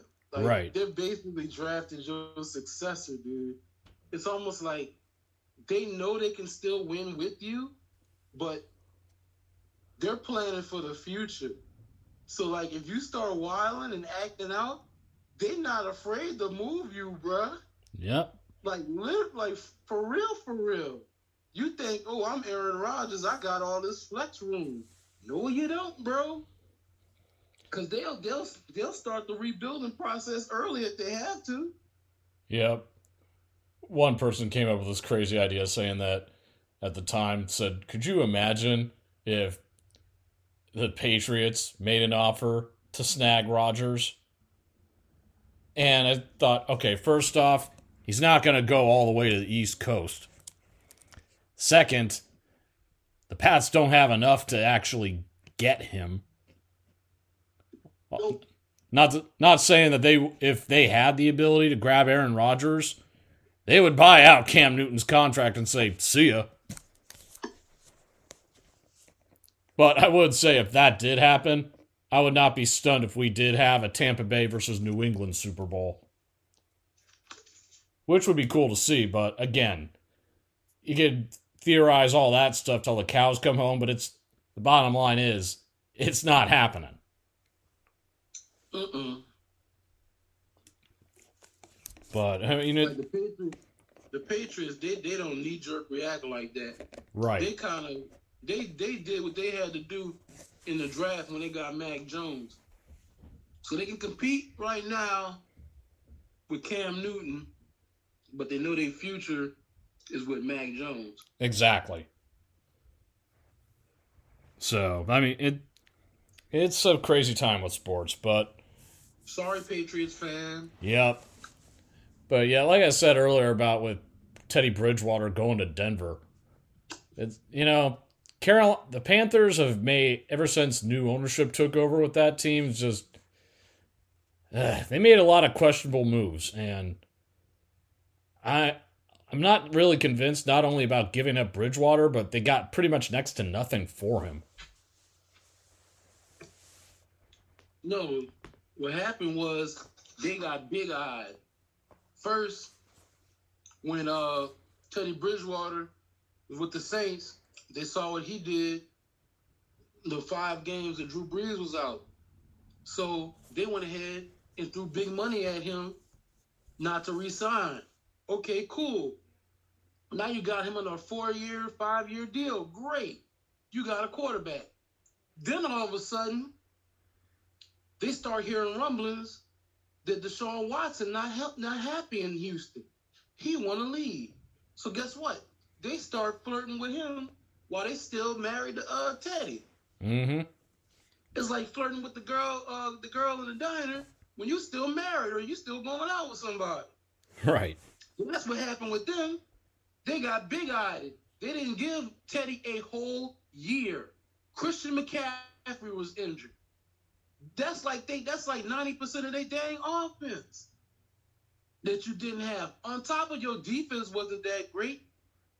But oh, you want to move on and, and start flirting with another quarterback who you don't who is still under contract. Yeah. They were willing to they were willing to risk it all and give it all up for for uh for Deshaun Watson until stuff started going sideways and that deal wasn't gonna happen. So guess what? Now you gotta look at Teddy like you crazy. You Right. gotta look like oh oh so, oh yeah yeah Teddy we wasn't serious about that baby yeah we still love you and then what you gonna do to make it up you go trade him to you go get Sam Darnold Crazy. now this is my thing about Sam Darnold. he could still probably be a good quarterback Mhm. because Adam Gase wasn't that great of a damn coach. True. them to be sticking on this title of uh, quarterback guru, quarterback whisperer, all that all goofiness. Sam Darnold didn't have uh, a pot to piss in in in, uh, in New York for receivers. They let all that do targets and stuff go. He had mediocre receivers go with a mediocre line, so he ain't had much to work with. Right. Carolina's a huge upgrade. So who knows? Sam Darnold may, you know, at- you know, and then he got Joe Brady gonna be coaching him and stuff. Uh, offensive coordinator gonna be coaching. So great. So he's automatically upgraded. Now it's up to him to show that he isn't a whack quarterback. But still, at the same time, they didn't give Teddy a chance at all with nothing Yeah. and then they gonna move him. They gonna move him to uh to uh Denver. So now you're trying to tell me you feel like Sam Darnold's a better a better quarterback than Teddy Bridgewater? Okay. Okay, tell me more. Yeah, I mean, honestly, it's like looking at it. Denver is right now looking like the ones that's benefiting more from this because that I do I think they they'll do better with Bridgewater at the helm. It's hard to do worse. Okay, Denver has way better receivers. Check. They have they're rebuilding their offensive line. Check. Way better defense. Check. Teddy's in a way better position right now than he was um last year. Check. Mm-hmm. Definitely. So I'm just saying that right now, who who looks like the real win- who looks like the winner and loser in that one? Easily, Denver looks like the winner, and uh, Carolina, unless something, unless you prove us all wrong, you look like the chumps in this one. Good luck with that. They did all right in the draft, but still, man, it's crazy. Mm-hmm. You know, circling into entertainment. I forgot to talk about this one last week, but I I gotta get this one off my chest. We do not need a reboot or sequel series of How I Met Your Mother with Hilary Duff in How I Met Your Father. They already tried they already tried that crap. It didn't make it past pilot. It's like when they tried to make a Agents of Shield spin-off with with with Hunter and with Bobby and Hunter when they tried to make some spin-off called Marvel's Most Wanted and it didn't even make it past the pilot both times where they tried it. So and like I said they tried to do a spin-off of How I Met Your Mother with, with the same title of How I Met Your Father and it didn't work. So just because you throw in Lizzie McGuire at the helm, you're expecting me to believe that this has a better chance? No. Who the hell came up with that idea? I heard that's I heard, they heard that was announced like oh two weeks ago. I'm like, what? It's like, why are they trying this crap again? It's like I got nothing um, against I got nothing against Hilary Duff, but the idea is just stupid. What was what's, what was the premise of the show? That the the premise is going to be the exactly like How I Met Your Mother, except it's her, and it's how it's telling her kids how she met their father. I'm just like, this is, to quote Eric Cartman, this is fucking weak. Man, that's kind of lazy. It, it is. It's like, God, are we just, is the entertainment world just that desperately running low on ideas that you would keep trying the crap that didn't work in the first place? It's like I see it would have been like a spin-off of characters. right. But the thing about it is, they sent their ass into the future, so we kind of already know what happens to them. Right. And also that that cast worked so well when they were together. Apart would not work as well. Well, maybe Neil Neil Patrick Harris's character Barney probably had a chance. Yeah. Just because he was funny as hell. But I I I'm predicting that this one is not even going to make it past pilot. The, the last one didn't, and I'm pre- I'm confident this one is going to be the same thing. I mean, you'll have fans of the original recipe, How I Met Your Mother. They'll probably take a look at it. And then you'll have fans of Hilary Duff. They'll look at it. They're still, you know, they're still hanging around. Well, you know what They'll, the uh, they'll, they'll, take, they'll take a look at it. Well, you know what the uh, the premise for the first attempt was. It was a same-sex couple, and one half of it was Wayne Brady. So I was just like, I was like, yeah, this this one is just, which, like I said, it didn't even make it past the pilot mark. So because it's Hilary Duff, it gives it a little bit more leverage. I just don't know if it's going to be enough. Because after that, then you're gonna have to be funny. Yeah. Because you're not gonna be able to, you know, to let rest on. Oh, it's Hilary Duff, or hey, it's it's How I Met Your Mother uh, writers. No, you're gonna have to actually deliver. You're gonna actually actually have to be funny and interesting with some good characters. Like yeah. the thing that made How I Met Your Mother so uh, uh, so cool is that those characters were great. Yeah, the And chemistry they, was there. They they met they meshed well like in any in any grouping excuse me together, and they told a good story week to week. Yeah, and I was ha- Yeah, it was tough because like with Alyson Hannigan, I was still remembering her from Buffy and the American Pie movies. As further that series went on, I started to forget about that. right. She washed all that off. Right. Hell, that's, I that's how I was thinking of her too. And the more the more the season went on, the more I was like, you know, thinking of her as her own character. same with Neil Patrick Harris with his character Barney.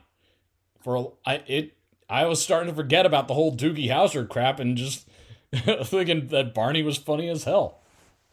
I would, I, I, I thought, I thought way away from from uh Doogie Howser. I was thinking more from Harold. Uh, I was about to say that, yeah. I was thinking, I was thinking Neil Patrick Harris. so from Harold and Kumar, and uh Barney was like wild man. Barney was Barney was was was so so problematic, but you could relate to having that one friend. right. So I mean, it was it was the cast. The cast meshed together. The characters meshed together, and it told a good story that you wanted to watch week to week. So I mean, it's kind of hard to strike lightning like that Right. twice. And like I said, after you after you have the whole How I Met Your Mother, Lizzie McGuire thing wear off, they're gonna have to have they're gonna have to stand on their own legs. Right. But you know, I I still remembered cracking up at when they did the slap bet. It is how you know, he just he just flailed around after he got hit. It's like, man, I, I'm actually scared to get slapped by Jason Segel. Hell no, uh uh You get one free slap my ass. Uh-uh. You slap me, I'm gonna slap you back. yeah. And I just love That what wild. the first slap he backhands him and he just goes, That's one. oh man. The, one of the other slaps where he just like jumped up and like it was an airborne slap. and he just picks him up and he goes, It's okay, it's okay, it's over. For now. I'm like, oh god. He's just methodical with that. Uh-uh. But I actually read like an audio version of the Bro Code. They actually made a book Wow. of that, and some of the rules in that thing cracked me up. Like one was a bro must never listen to Sarah McLachlan, no matter how hypnotizingly beautiful her lyrics are. and I, That is like the song of a siren. yeah. and this one really cracked me up. A bro must stop whatever he's doing and let his other bros know when Die Hard is on. The following also it also applies to the first half of Full Metal Jacket and The Big Lebowski. I was killing over with that. Another was a bro must never speak French, not even to pick up chicks. I was like, man, this, this is just gold. And the audiobook was I can kind of see that. and and the audiobook was hit was Neil Patrick Harris reading it. That's what made it even better. Wow. So that that shit was gold. But casting news for uh season three of Titans. Um Vincent Kartheiser, who went from playing Angel's son on Angel to Mad Men fame, is now going to be playing the Scarecrow on Titans. Ooh. So, yep, he will be taking on the role of Jonathan Crane. So that will be interesting to see. it will. Having a villain who specializes in fear on a show as kind of dark as Titans is, I'm in. Oh yeah, and we we already had uh, a season where uh, Dick Grayson was hallucinating. He was talking to Batman. Mm-hmm. So this is this is gonna be good. Yep. And there've been um so last week was the Oscars. You know, dude, the sooner that we're past the pandemic and life is back to normal, the better cuz award shows really look freaking weird to me now. they do. Yeah, I, I just can't get past it, man. But I will say on the plus side of things, looks like Marvel's going to have an Academy Award winner directing one of their movies now. Because the one that direct the one that won for uh, Nomadland, she's the one directing Eternals. That's gonna be interesting Yeah, because a lot, there's a lot of theories behind Eternals. So that's gonna be that's gonna be interesting to see what, what they do with that. and I know absolutely nothing about Eternals. I know the cast. I know the cast is great. I know that. I know that much. About as much as I know. I know the cast is is, is great. I know they're supposed to have uh um the Black Knight supposed to be in Mhm. there. Uh, I know a little bit about uh, about Eternals, but I haven't really read anything like talking about. I just do. I just know maybe like two or three characters. But it's wild, man. So it's it's kind of interesting to see what direction they go. A lot of people feel like they're gonna use the Eternals to open up the mutants, to bring mutants into the um Mhm. into the Marvel uh, cinematic universe. Maybe, Right. Maybe not. Uh, so I guess we're gonna have to wait and see. Yeah, but you know, um, like I said, it's like it, I kind of feel like I'm in the same boat with that one as I was with Guardians of the Galaxy, or when you and I were talking not that long ago about Shang Chi. Like knowing Yeah. absolutely nothing about that, but you know what? That may actually prove to be a huge benefit. Yeah, like they when they when they put a trailer together, it does its job. They make you interested. Like, ooh, I gotta go read up on this. So next thing you know, you're going to your local comic book shop or to the to the audio dealie, and you looking up all these different um all this different information on Shang Chi. You're looking up Guardians of the Galaxy. Now you're gonna be looking up Eternals and the different characters they have up in there. Yeah, and you know what? Um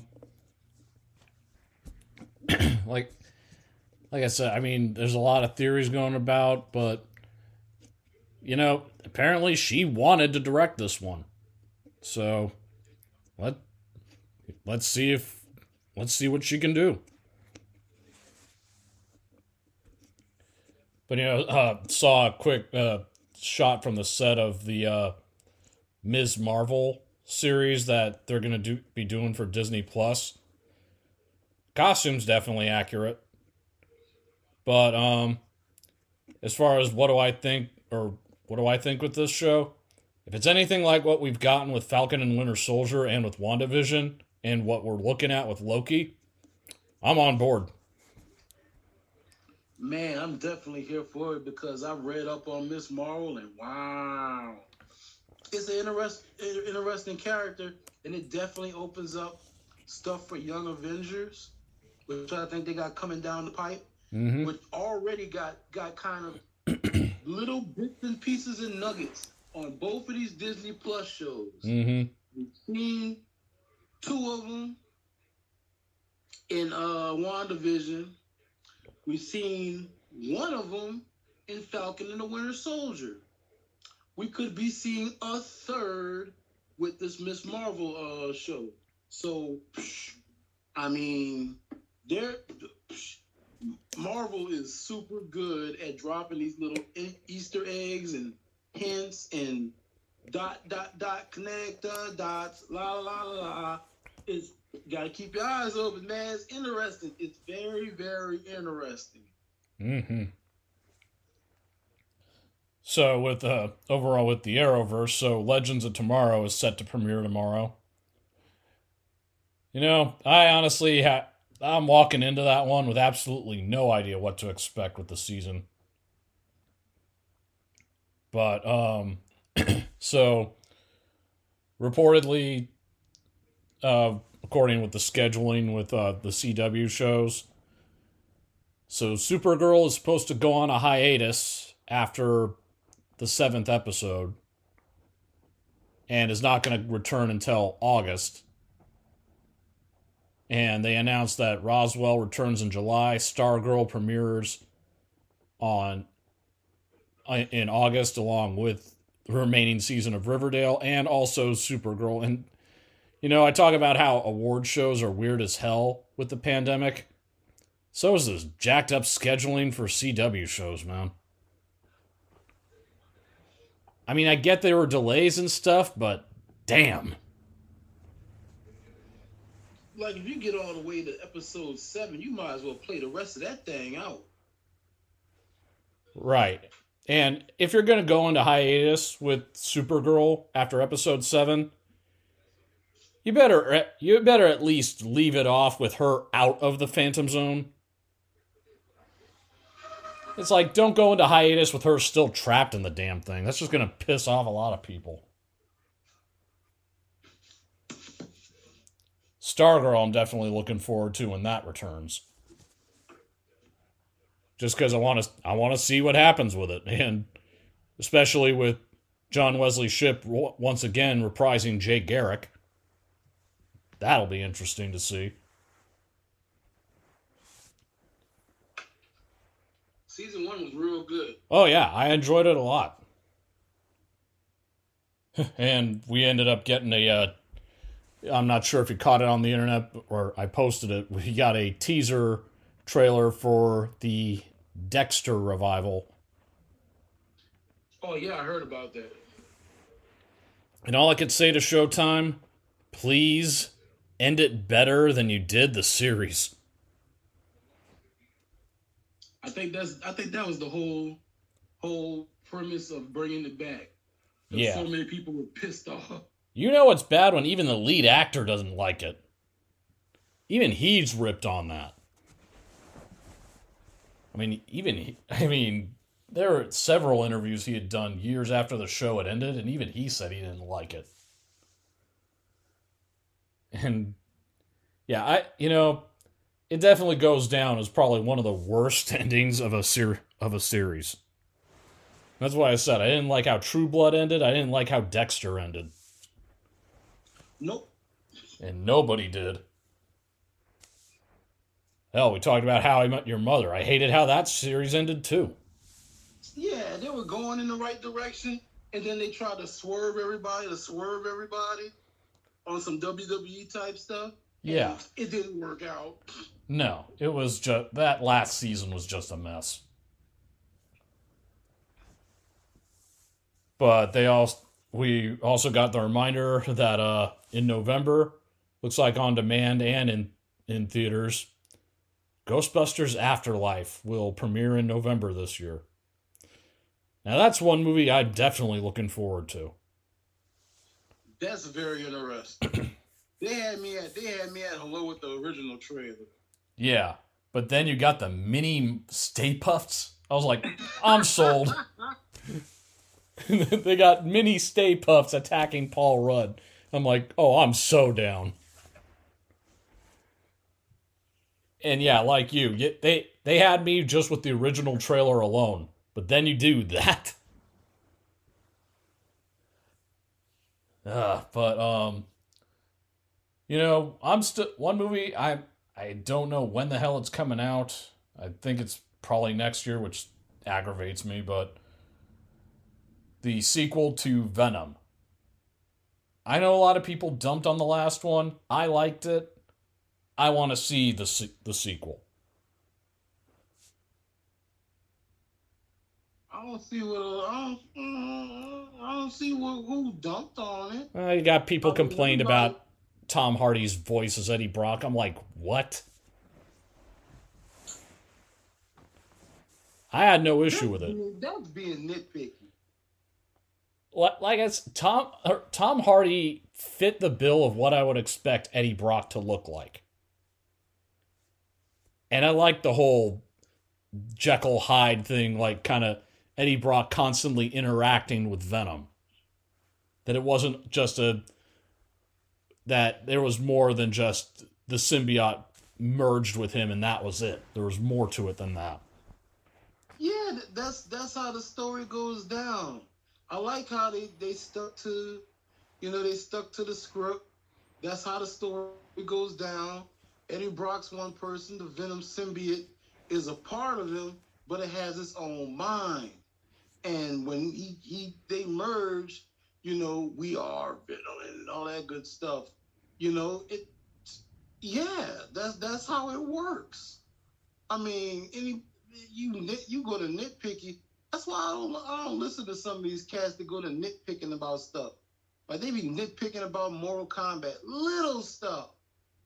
So I'm like, as long as I enjoyed it, it's whatever. Yep. As long as you know, as long as you enjoy Venom, that's great. I enjoyed Venom. I had nothing to complain about. I watched the damn uh I mean I read the damn comic book. I enjoyed the black storyline. That was dope. Mm-hmm. The King in Black. If you have, ladies and gentlemen, we interrupt this this portion of the show for a second. If you have not read the King in Black storyline in Marvel Comics, you're doing yourself a very, you're doing yourself a disservice. Go and read it. Go and get it. It was big. It was great. Great. And now we're back. All right. But you know, um read this article not that long ago. Uh, cinematographer Robert Richardson it was has signed on to shoot um, Venom 2. Why this is significant? One of the last things he worked on was with Tarantino for Once Upon a Time in Hollywood. So I'm like, okay, you got somebody that worked with Tarantino linked with this one. I'm in.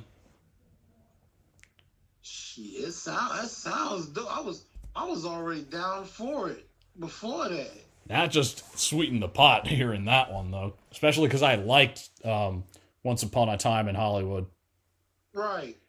Seriously, man, that movie, those last twenty minutes are probably the most entertaining and yet sadistic minutes of cinema that I've ever watched in my life. It'd be interesting to see what, you know, he brings to the table, you know, with his, you know, expertise to the Venom project. So Yeah, and you got Andy Serkis involved with this thing too, so I'm like, man, that I'm definitely curious how this one's gonna pan out. So that um but you know, one Marvel series that I'm still anxious to see even though we're not we're a ways off before it happens. I want to see what they do with She-Hulk. I'm I'm curious to see what they do. I am too. I mean, I like the girl they cast for it. I got no problem with that. But I I want to see how they how they handle that one. I think you could I think you could pretty much copy and paste that to to any Marvel project at this point. At this point, yes. I'm, I mean, I, I wonder how they handle this. Yeah, uh, yeah, we all do. Oh, they're doing Miss Marvel. I wonder how they handle this. Yep. yeah, yeah, yeah, I can see that too. Wow, we- about to get Venom. I wonder how they handle this. I'm like, Yeah. yeah, yeah. It's base, yeah. Anything Marvel puts a stamp on that they're getting ready to do, you we're gonna wonder how they handle this. Yeah, exactly. Because basically, basically, they've been churning out goals. Oh, big recently. time. hmm They've been knocking out the park. So you you can't do nothing but and be you know be overly excited for it, and and and, and you know, you're you're very much in, anticipating what what is it going to look like. We don't know. What is it, that's how we were with WandaVision. We didn't know what the hell that was going to look like. Mm-hmm. And man, were we in? We were giving a treat. Oh That yeah. and that was just that was just that just wet your gums up right there. That just wet your mouth up a little bit. Cause then we got Falcon and the Winter Soldier, and by God, that was like a movie. True that. So I mean, whatever else they got next. So now you got Loki coming up next, and we're all like, when is this coming out again? That comes out in We're looking June. at, we're looking at our watches. We're Yeah. looking at the calendars. We all like, mm. Yeah. Hey, that come that comes out the day after my birthday, so I'm looking forward to that one. We're all like, what's and what's today? exactly. But you know, what time is it? right? Oh So, yeah, man. that's basically where we're, where we're at right now. You tell us it's coming out, and it already has a date, and we're already like, mm, mm, 22 more days, huh? Yeah. 22 more days, 45 hours, and 33 minutes, and 59 seconds.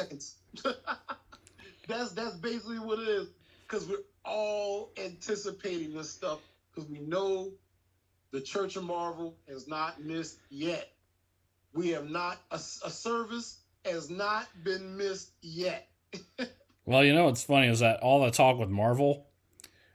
So this week is Star Wars Day, but also we almost forgot completely. Star Wars Day is supposed to be the premiere of the Bad Batch. And much like with what we were saying with Shang-Chi and with the Eternals, I have no idea what to expect from it. But if it's anything like what, what if it's anything like what we've gotten from the Mandalorian, I'm so down. I didn't know what to expect with the damn Mandalorian. And oh by God. I everybody and their mama was sitting there, TFive, you need to go watch the Mandalorian. Bro, you ain't watched the Mandalorian yet? No, I haven't watched the damn Mandalorian. What? What? Uh, uh, y'all get off my back. Man, you ain't watched the Mandalorian yet? You ain't watched everybody. I was like, whoa, my God, I gotta go watch the Mandalorian before they run before they run me ragged. When Yeah. And I finally did watch it, I was like, son of a bitch. I'm pretty sure I I was was like, you, you son of a bitch. I'm pretty sure I was one of those people that said, "Dude, you need to get on that on top of that, subscribe to Disney Plus and watch that show or I will beat the living crap out of you." You were, bro. When Yep. I told you I haven't watched it, you thought I was spe- you thought I was cussing you out in a different language. I mean, you thought I was high or something. It was like I was like, bro, no, I haven't watched it. I've been watching other stuff. I'm busy, dude. Get off my back. And you were like, no, you need to watch it now, bro. You need to watch it. I was like, God, okay, I'll do it. Damn. and when I did, I was like, son of a bitch. it was basically like it was basically like the World of Warcraft episode of South Park where Butter says, "I never played Warcraft. I play Hello Kitty Island Adventure." and, and Cartman saying, "Butters, go and buy World of Warcraft, hook up, sign up and join the online sensation before we all murder you." That basically was the reaction. I mean, oh man. but yeah, I mean, Yeah, dude. Bruh, it, that had me floored from episode one. I was like, dude, this is like a dope ass western, sci-fi western. Ah, bruh, I need more. I need to inject this in my veins, dude. I sound like a bass head. I need to inject this, dude. This is dope. And bruh, it's been off to the races. Like, oh, so you're doing a season two, huh? Hmm. I think I'll be there. Not to mention, and my brother brought up this this good point that the whole the season two, the thing with Mark Hamill, how you kept that secret for two years, and it Lord, never leaked out. The- Dude, I marked out so hard. When I was like, I was sitting there watching, I was like, man, I wonder who this Jedi is. I'm thinking, I didn't know who who who it might be. First, I think it was Ahsoka. I was like, mm, maybe it's her. Maybe she changed her mind and she gonna pull up. Nah, I don't think so. And everything was the, the camera angle was in black and white, so you didn't see who it was. And I'm like, dude, whoever that is is going to town on them drones. Yep. They, they turn. They. I'm like, bro, what the hell? Next thing you know, you saw the green saber. I was like, hell no. Yep. Hell uh uh. They only got one person with a damn green saber. Hold the hell up. Then we pulled that hood back. That was a wrap. Dude, I was I literally stood up and started it had my hands on my hips. I was like, hell no. Green Uh-uh. saber and an X-wing, no less. I was like, uh-uh, y'all doing way the hell too much. Ha ha! They did me. They did, they did that. They did that. Bruh, I was no good, man. Yeah. I was no good. I was like, bruh, y'all can do whatever the hell y'all want, bruh. Y'all, y'all, y'all run the world right now. Y'all can do whatever the hell y'all want. Yep. y'all did that, bruh. That was dope. That was so dope. I mean, between this and the end of the year, we got the book of Boba Fett. I'm like, oh damn. And then off the little teaser we got in uh in the Mandalorian, oh, you think I ain't pulling up for Boba Fett? yeah. I mean, God, when he took over, he just sat in Jabba's old chair and like, who the hell's gonna try and take that from him? Just took over like a boss, like Yep. the underboss. He's like, who running this? Who's like- the master? Show enough. Yep. Bib Fortuna was in there. Boba shoots him and sits in that chair. It's like, okay, he's the boss. Anybody object? Right. Ooh, man, I was like, uh-uh, boy, you big boss now, huh, bro? I was like, look at this cat. Yeah, bro. I'm, I'm, a, I'm, uh, like, like we said with Marvel, you basically, uh, do you take cash or credit? Basically. I'm, I'm 100% here. You let me know when the next, when the first episode rolls up. Uh, we'll be doing this. we'll be doing this on a regular basis. Yep. Oh, it's gonna be interesting. All right. All right, people. So before we before we get to the next segment, it's time once again for the shout outs. Shout outs go out to Trevor and Tyler Stoy, Crystal Simpkins, Katie Stoy, Bridget from fucking Long Island, Eric from Clearwater, Patrick Mercier, Jackie Guerrera, Jesse Schaefer, Steve and Susan Coulter, Carisha Tate, Renee David Golnazarian, Cordero Aloa, Angelo Guerrera, Dan Saborio, Julie Saborio, my cousin Melissa Disbro, James Schlegel, Jim Post, Craig Crockett, Haley Crockett, Nico Brown, Ray Preventure, Billy James, Sean Musindon, Nathan Wallace, Justin Allen Brannick, Priscilla and John Bays, Nathan Ellie, Patty Narragon, Tim Ridley, Mike McNulty, Jennifer Pastorini, aka Jennifer and Sunshine.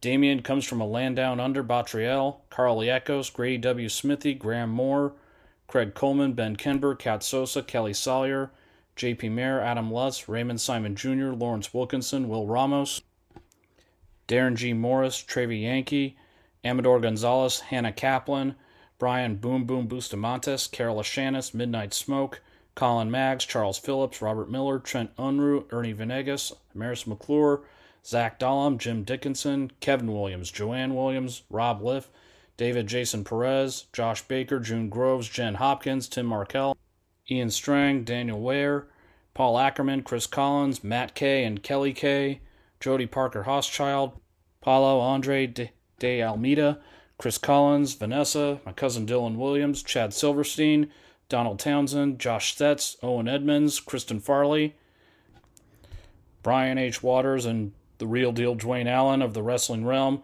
Graham Arnold and Jenna, Gemma Williams at the Talking Codswell podcast, Jerry Rocha, Eddie Pence, Cody Villafania at the Ramble podcast, Ralph Garman, Steve Ashton, and Eddie Pence at The Ralph Report, the guys at Because Fuck You, That's Why podcast, the Girls of Bitches Bewitched podcast, Hannah Kaplan's Embroidery at What a Piece of Stitch on Instagram, Eric from Clearwater and Nico Brown's podcast at highflypod.podbean.com, and of course, the ladies of EZLA, the lovely Lin- Lindsay from Arkansas, and Queen J, the Sheenom herself, Jennifer Wren Stewart, over on YouTube. And that, ladies and gentlemen, are the shoutouts. All right, and this week, people, for Bite This, oh man, we got some interesting topics this week. And a lot of you guys came forward with this one. And we'll start this one off with, and by the way, TFive heads up, I went the full 10 on all these. Ooh, I probably did too. Yep. So we'll start this off with one that you had ac- actually thrown out Tim Curry movies. Now, for the record, people, we kind of we ended up pulling a uh, Kiefer Sutherland treatment with this one because of other work he had done outside of a big, big screen. But as voted by you guys, so no shock here. Most votes went to the Rocky Horror Picture Show. Won by a landslide on that one. Followed by It, Clue, Home Alone 2, Legend. Oh man, this one's real old school, man. The Worst Witch. Ooh. Muppet Treasure Island, The Shadow, Annie, and Congo. So my my Tim Curry list. So like I said, went the full 10. Number 10, Star Wars The Clone Wars, where he played Darth Sidious. Where he had he took over after the original actor Ian Abercrombie pa- passed away. So, number 9, The Three Musketeers. Number 8, Home Alone 2. Number 7, this is one of the TV roles we were talking about, Mighty Max where he played Skullmaster. Number six, Muppet Treasure Island. Number five, Clue. Number four, Peter Pan and the Pirates. Number three, Legend. Just because I'm wondering, did that did that set of horns on his head weigh a freaking ton? Where he played the Lord of Darkness, I was just like, that thing. I hope to hell that thing's not heavy as hell because that guy's gonna have a hernia. Number two, It. And number one, what else could it be but the Rocky Horror Picture Show? TFive, your thoughts and your list. I'm glad we added TV stuff because like a lot of his TV stuff I like more than some of the movies, even though I like a lot of the movies. If that mean if that makes any sense. Um, my number ten is the same as Star Wars Clone Wars. Um, number nine, Mighty Max. number eight, Peter Pan and the Pirates. Number seven, Red October. The Hunt for Red October. Ooh. Number one. six, Congo. Number five, Three Musketeers. Number four, Home Alone 2. Number three, It. Number two, Clue. And number one, The Rocky Horror Picture Show. All right, you know, um, I wasn't, so I'm guessing Legend didn't make the cut. Well, obviously it didn't. I'm just saying you didn't I like. put it on there. Yeah. Like I really, I really did. But I was debating between that and The Hunt for Red October. You see, I forgot about him being in Hunt for Red October, but with that cast, it's hard. It's hard. It's easy to get lost in the shuffle on that one. Right. So that that's understandable. I mean that, but yeah, Three Musketeers. He was a he played a good villain in that one. Oh yeah, he was trash. Like I like I said, that's why I had it so high Mm-hmm. because I like the cast and I like him as the villain. He was so trash. Yeah. Uh, Home Alone, I had it high. I had Home Alone high because I liked him as the uh, concierge. That dude, bro, Mhm. he, was, he was a jerk. Yep. And every scene he every scene with him was man, just didn't like him for nothing. And everything he was in it was hilarious. Yeah, and we, I think we both felt the same way with Star Wars: The Clone Wars. He great. He was great voicing Sidious, but he wasn't the original guy. Right. If he had been from start to finish, I would probably I probably would have put it high up. But the but he was a substitution. So so next one that we got this is another another. This is actually the music one because I'm actually looking forward to seeing how what our top tens look like for this one. Stone Temple Pilots songs. So, that, a lot of, I mean, the top two were close. Were close. Creep had the most votes, followed by Interstate Love Song, Plush, Vaseline, Sour Girl, Big Empty, Big Bang Baby, Art School Girlfriend, Tripping on a Hole in a Paper Heart, Wicked Wicked Garden, Sex Type Thing, Days of the Week, Seven Caged Tigers, and Lady Picture Show. So my list as it follows. Number 10, Sex Type Thing. Number 9, Dead and Bloated. Number 8, Big Bang Baby. Number 7, Wicked Garden. Number 6, Tripping on a Hole in a Paper Heart. Number 5, Vaseline. Number 4, Plush. Number 3, Creep.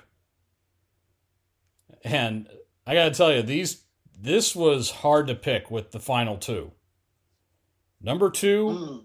Big Empty. And number 1, Interstate Love Song.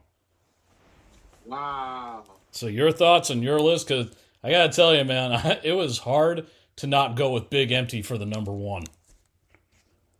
When we when you get down to like the the the top three or four, well at least three, it gets a little tough. Mhm. And our lists are pretty similar and pretty different. So it's it was weird. It was fun, but it was weird. Um my number 10 was sex type thing. My number nine was tripping on a hole in a paper heart. Number eight was down. Number seven, dead and bloated.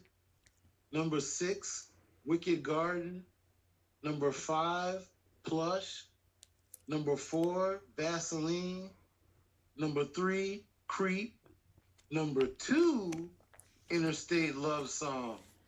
And number one, big empty. You realize we were this close to almost having the same top 3? Exactly. well, the one thing we can't agree, those three songs definitely had to be the top 3. Right. We put them in different order, but there was no mistaking that. I mean, they especially. it was tough, man. It, it was tough. Oh yeah, this was a hard one. I mean, the the top five, like having a top five, that pretty much was. I already knew what I had wanted, but coming up with the bottom half, that was a that was kind of harder. But Yeah, nowhere, my top five was easy. Top Yeah. five was easy. Right? It was just coming out with the rest of it to fill out the to fill out the full ten. Yeah, like all I like the, all the songs six through ten. I like. Sex type, sex type thing was like the first song I heard from them. See, Plush was the first one for me. That so that was why that one had to be in the top five for me. Yeah, and then that was like a song that got so much repeated play for me. hmm I liked it so much, so that definitely made my made my top five. Creep had to. Vaseline was Vaseline was a different. Mhm. It was a different vibe I got from the first two songs. Right. So I like I liked it that. Yeah. But then you get to the top three, mm-hmm. and man, those were ooh, those were some ooh wee songs. Yeah. all I can say is ooh wee. Man, Creep was good. Interstate, the, the top three were were sing-alongs. Oh yeah. I like to I like to categorize categorize songs as sing-alongs. Oh. You play it, and in the in, you just start singing along, even if it's not playing. You just start randomly singing the song because it's that good. And Interstate Love Song is such a great driving song too. It is. I see why it's called Interstate Love Song. hmm But yeah, the Big Empty, just that chorus, that chorus part, Oh. man. Bruh. Yeah, I mean, ugh, every like I said last week, anytime I hear that song, I think of The Crow. Mm-hmm. All the time. Yep. all the time. Like I said, that man, listening to to some of their acoustic stuff, you think of these grunge bands. I've, I know I've said it ad nauseum, but dude, you when you hear these grunge bands, you think, oh, hard guitars and you know the the way they dress and this, that, and other. Dude, these lead singers of these grunge bands had so much range, vocal range, and so much soul. Bruh, these songs like Big Empty would just touch your soul. Oh god, Especially yeah. if you heard it acoustically. It would just, uh, let go, let go. What is that? It's, a, it's the song. It's it's it's Scott Weiland grabbing you by your soul. That's what it is. Same thing with uh when you listen to uh, Nirvana. You're like, what the hell? What is that? It's Kurt Cobain grabbing you by your soul. That's what it is. Straight up. Yep, definitely. Now the next uh, music list. This one, I, I mean, I'll start with the poll first. This one ha- had a little bit of a hard time coming up with it, but most votes went to "In Your Eyes," followed by "Sledgehammer," "Solsbury Hill," "Don't Give Up," "Steam." Sorry, guys, this is Peter Gabriel songs. "Big Time," "Downside Up," Red Rain, Shock the Monkey, Biko, and Games Without Frontiers. So my lists with Peter Gabriel songs. Num- number 10, Red Rain, Games Without Frontiers, The Rhythm of the Heat, Shock the Monkey, Digging in the Dirt, Solsbury Hill, In Your Eyes, Sledgehammer, Number two, and this is the one that you, um, I think you and I were the only ones that voted for this song. Steam. And number one, because it's the first one I remembered hearing from Peter Gabriel, went with Big Time. T5, your thoughts and your list. Man, uh, Steve, man, I like that song, dude. I don't, I don't see why they didn't get more votes. I, I love that song. Yeah. That was like, and as you'll see where it places on my list, I really love that song. Um, my list goes as follows: Game Without Frontiers, San Jacinto, number eight, Here Comes the Flood, number seven, Red Rain, number six, Biko, number five, Shock the Monkey, number four, In Your Eyes, number three, Big Time, number two, Steam, and number one, Sledgehammer. You know, that when I did that poll, that was the one I thought would be getting the most votes. Was Sledgehammer. Right. But yeah, Steam, I like I thought it was a catchy beat. I liked it a lot. Yep. So that, but yeah, I mean, it's like the three that I had listed as my top three. Those had those without question had to be the top three of the Peter Gabriel songs. Yeah, mine was Sledgehammer, Steam, and Big Time. Yeah, and that as was mine. We had them in different order, but yeah, those Yeah, they had to be top three, no question. right. But yeah, that that song, just like with on the poll for uh, Stone Temple Pilot songs, I thought Big Empty would have gotten more votes than it did, and wasn't even close. But I think that was also because just people, other people liked the uh, the songs that they did vote for more, Mm-hmm. which uh, makes sense. All right, so the next one we got up, let's start breaking into the start breaking into the movie category into more movies. So this one goes to the Jim Carrey movies, which was submitted by you, of course. Number 10, the or sorry, no, the 10 votes was how this was on the poll first. Most votes by you guys went to The Mask.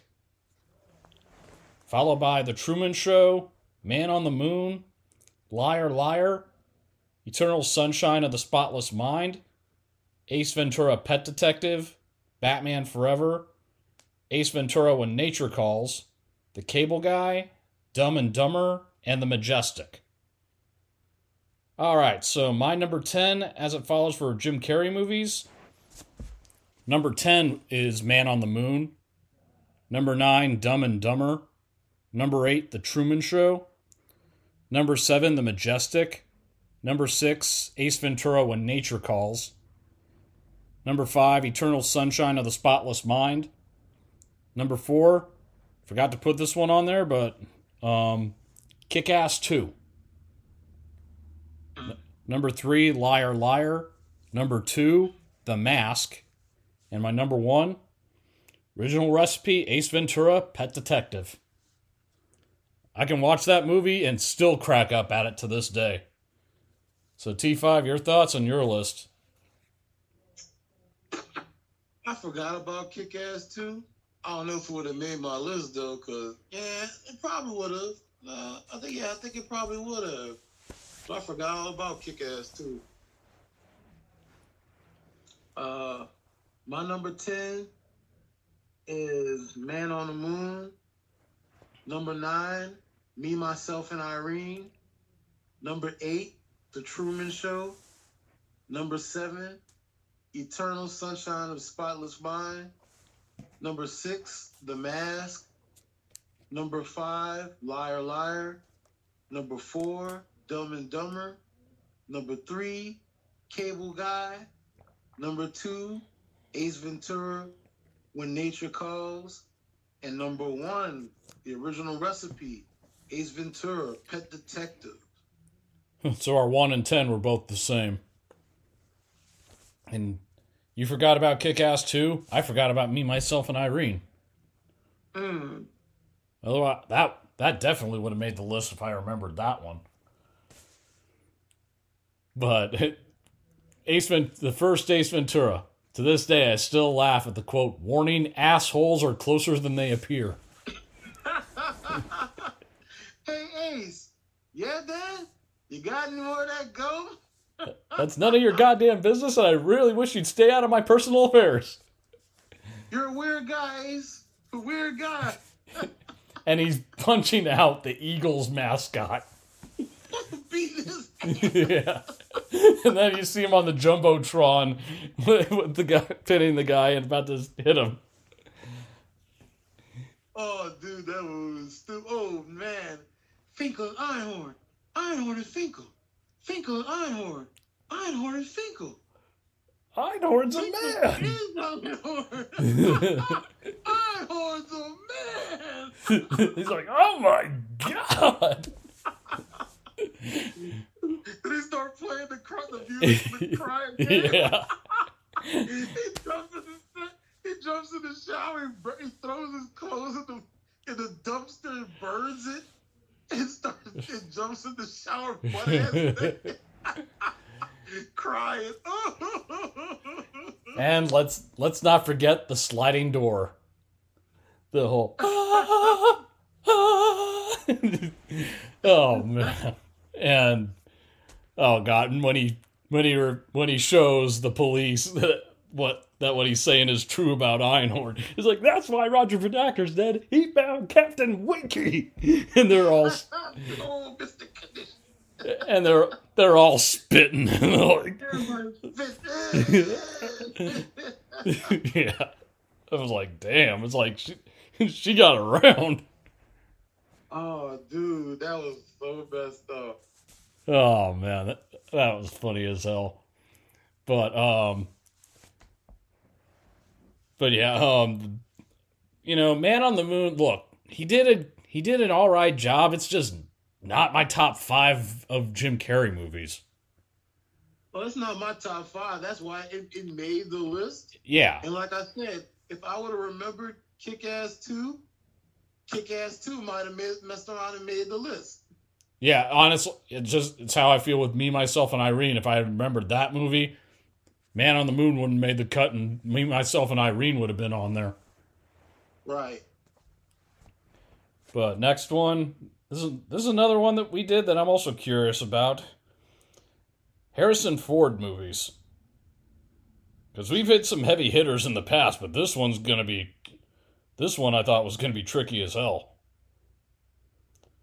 So most votes by you guys, or actually we had a tie between Raiders of the Lost Ark and Blade Runner, followed by Empire Strikes Back, Indiana Jones and the Last Crusade, Star Wars A New Hope, Indiana Jones and the Temple of Doom, Return of the Jedi, Fugitive, Patriot Games, Air Force One, American Graffiti, Clear and Present Danger, Morning Glory, Hollywood Homicide, Ender's Game, and Witness. And somehow American Graffiti ended up on there twice. Regarding Henry, Force 10 from Navarone, and The Conversation. All right, so my list uh, as it stands number 10, Morning Glory. Number 9, Clear and Present Danger. Number 8, American Graffiti. Number 7, Indiana Jones and the Temple of Doom. Number 6, Air Force One. Number 5, Patriot Games. Number 4, Indiana Jones and the Last Crusade. Number 3, The Empire Strikes Back. Yeah, I know. Shocker. Empire's not my number one. Number two, Raiders of the Lost Ark. And my number one, I didn't kill my wife. The Fugitive. T5, your thoughts and your list. Uh, I'm just gonna lead off with this. I cheated because I put all the Indiana Jones movies together, and I put all the Star Wars movies together. Because my damn list would have been like 50% Indiana Jones movies and like Star Wars movies. And I think that's doing I feel like that's doing Harrison Ford a huge disservice because I have so many other movies that I like that weren't him playing Han Solo and or uh Doctor Doctor Jones. So I cheated. So there. Mm. Let's hear it. What do you got? Uh, number 10, American Graffiti. Number 9, Blade Runner. Number 8, Apocalypse Now. Number 7, Patriot Games. Number 6, Regarding Henry. Number 5, Clear and Present Danger. Number 4, Air Force One. Number 3, The Fugitive. Number 2, Star Wars. Number one, Indiana Jones. Wait, which Indiana Jones? That's what I'm saying. I cheated. So you I use the whole series. it. okay. You use the I whole. put all Indiana Jones together because I, like I said, I would have had all three of the damn movies on there from Indiana Jones. Uh, I, I feel some sort of way about the Crystal Skull, but that's that's neither here nor there. But um, yeah, I would have had Indiana Jones up and down this damn thing the same way with Star Wars, and I would have had to take off some of the other movies, and then I would have felt upset, and I've been bashing myself, and I'm not I'm not here for that. I don't need that type of negativity. So I just went ahead and put all the Star Wars movies together and all the Indiana Jones movies together and put them in the one and the two spot. All right. Yeah. The way my strategy was, I wanted to shoot for um I tried I wanted to try and spread it out much I mean it's otherwise I would have put Jedi, New Hope and Empire on that list. But I had to instead I went with picking one of the two or one of the three. And I went I only went with three Indiana Jones movies cuz I wanted to leave out Cry- Crystal Skull. It wasn't Understandable. and Air Force One and Patriot games, there's no way I was doing that list and not having those in there. Right. But so that that's my list. And Last Crusade, I had, I mean, of the original three Indiana Jones movies, Raiders and Last Crusade are probably my favorite of the of the three. Mine too. I mean, come on, it, third Last Crusade, you had him and Sean Connery together. What's not to like? As his father, no less. Dr. Jones, yes? exactly. And Morning Glory, the reason why I threw that one in there, even though it was on the 10th spot. One, I'm a sucker for Rachel McAdams. Two, his character cracked me up. As basically this Tom Brokaw like reporter, and he's a dick. So that's my reasoning on that one. But um and you know, it this was another one where there was a wide range of movies you could have gone with. I mean, Devil's Own was not his best, but it was made I mean, it's still one that I remembered that he did. Mm-hmm. Even though Brad Pitt, God love him, he had the most horrid Irish accent I've ever heard in a movie. So that's our those are our lists for bite this this week. So I'm gonna fire the first shot for ones for the next for next episode. This is another one we we've yet to do. Morgan Freeman movies. Yeah, I'm I'm interested to see because God, I loved him in the Dark Knight trilogy, but oh man, Shawshank Redemption. That's a heavy hitter. Man, if if Lean on Me is not on your list, we can't be friends anymore. Oh no, that's a top fiver for sure. I don't need that type of negativity in my life. No, no, no. Mr. Clark. Free Mr. Clark. oh man, Lean on Me is definitely a top fiver. But oh man, I mean, and this, you know, with the Dark Knight trilogy, the second that I find out that he, that you find out he's playing Lucius Fox, I'm just like, oh, I'm so in. Hell yeah, I was like, dude, I was already pulling up. Y'all just, y'all just solidified the parking spot right there. Yep. He even cracked me up in Ted 2. I mean, when Ted just goes, I just want to lay on a bed made of your voice. Like, you people look at you, Ted, and they see Justin Bieber. Fuck you.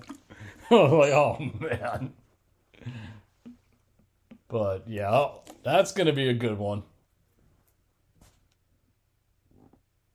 All right, I'm trying to let's see. God, what? Uh, all right, we're gonna have to turn to because I know you wrote down a lot of them. We're gonna have to turn to the list. Okay, because I'm looking at it right Oh, now. what? Wait, I do. I did remember this one because I told you about this one this week. Since the Oscars were this past weekend, favorite Oscar-winning songs. And trust me, tr- That's the top of the list. Yep, and trust me, man. When you look at the one just from the '80s alone, that was like a buffet table of of songs. Not only that, you look at the ones that won, and you're like, "Yeah, makes sense," But you also think that any other year, the other the ones that were also nominated that didn't win could have also gotten it. Like Glory of Love was a nominee, Mm-hmm. so it that so that'll take a little bit more effort, but I'm I'm looking forward to that one. And don't worry, people, if you can't come up with with them, that's what the polls are for. So I'll I'll put up the poll with the options. And some of those and some of the ones that are on there may actually surprise you. So those are the two submissions. So T5, let's go to the list. What what else we got? We have favorite Jamie Foxx movies. Okay, yep. We'll- We'll definitely do that one.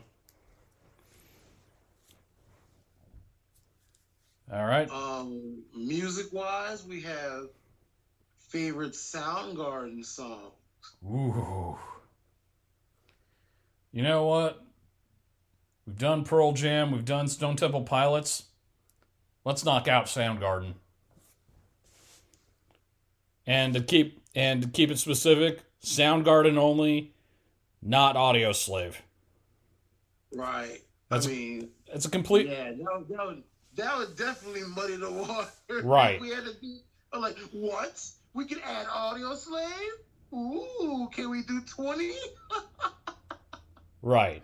S- Plus, Yeah. like, Audioslave's a completely different band, so right. good band, but we want to focus on Soundgarden. Soundgarden specific. And just like with Pearl Jam, yes, you can temp- Hunger Strike by Temple of the Dog. You can count that one, but that's as far as it goes in terms of leeway. Just because it was a super group of both Pearl Jam and Soundgarden. I'm not saying we- it that one will Yeah, count. Audioslave, audio slave was like a whole different band. Exactly. A super band like that combination was, that's different.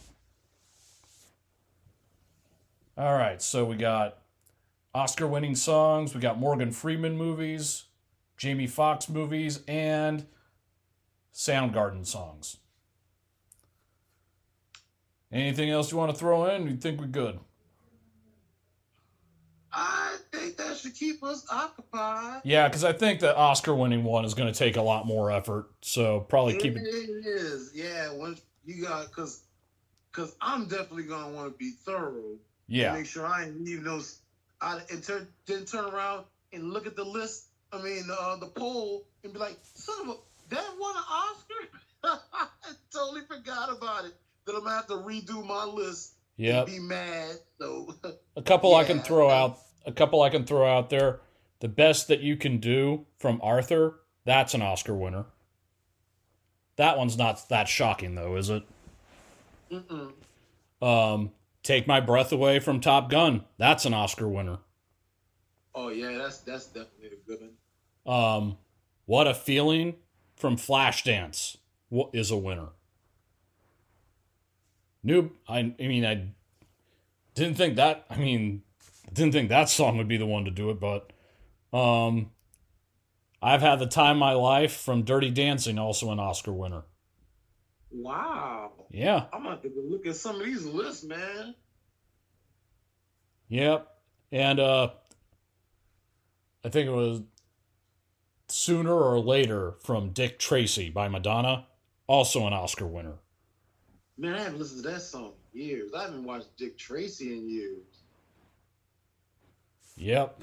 I know. So yeah, like like you go on Wikipedia and you look up Oscar winning uh, or or Academy Award winning songs or something like that Mhm. and you start you see that one and you're like, "Damn."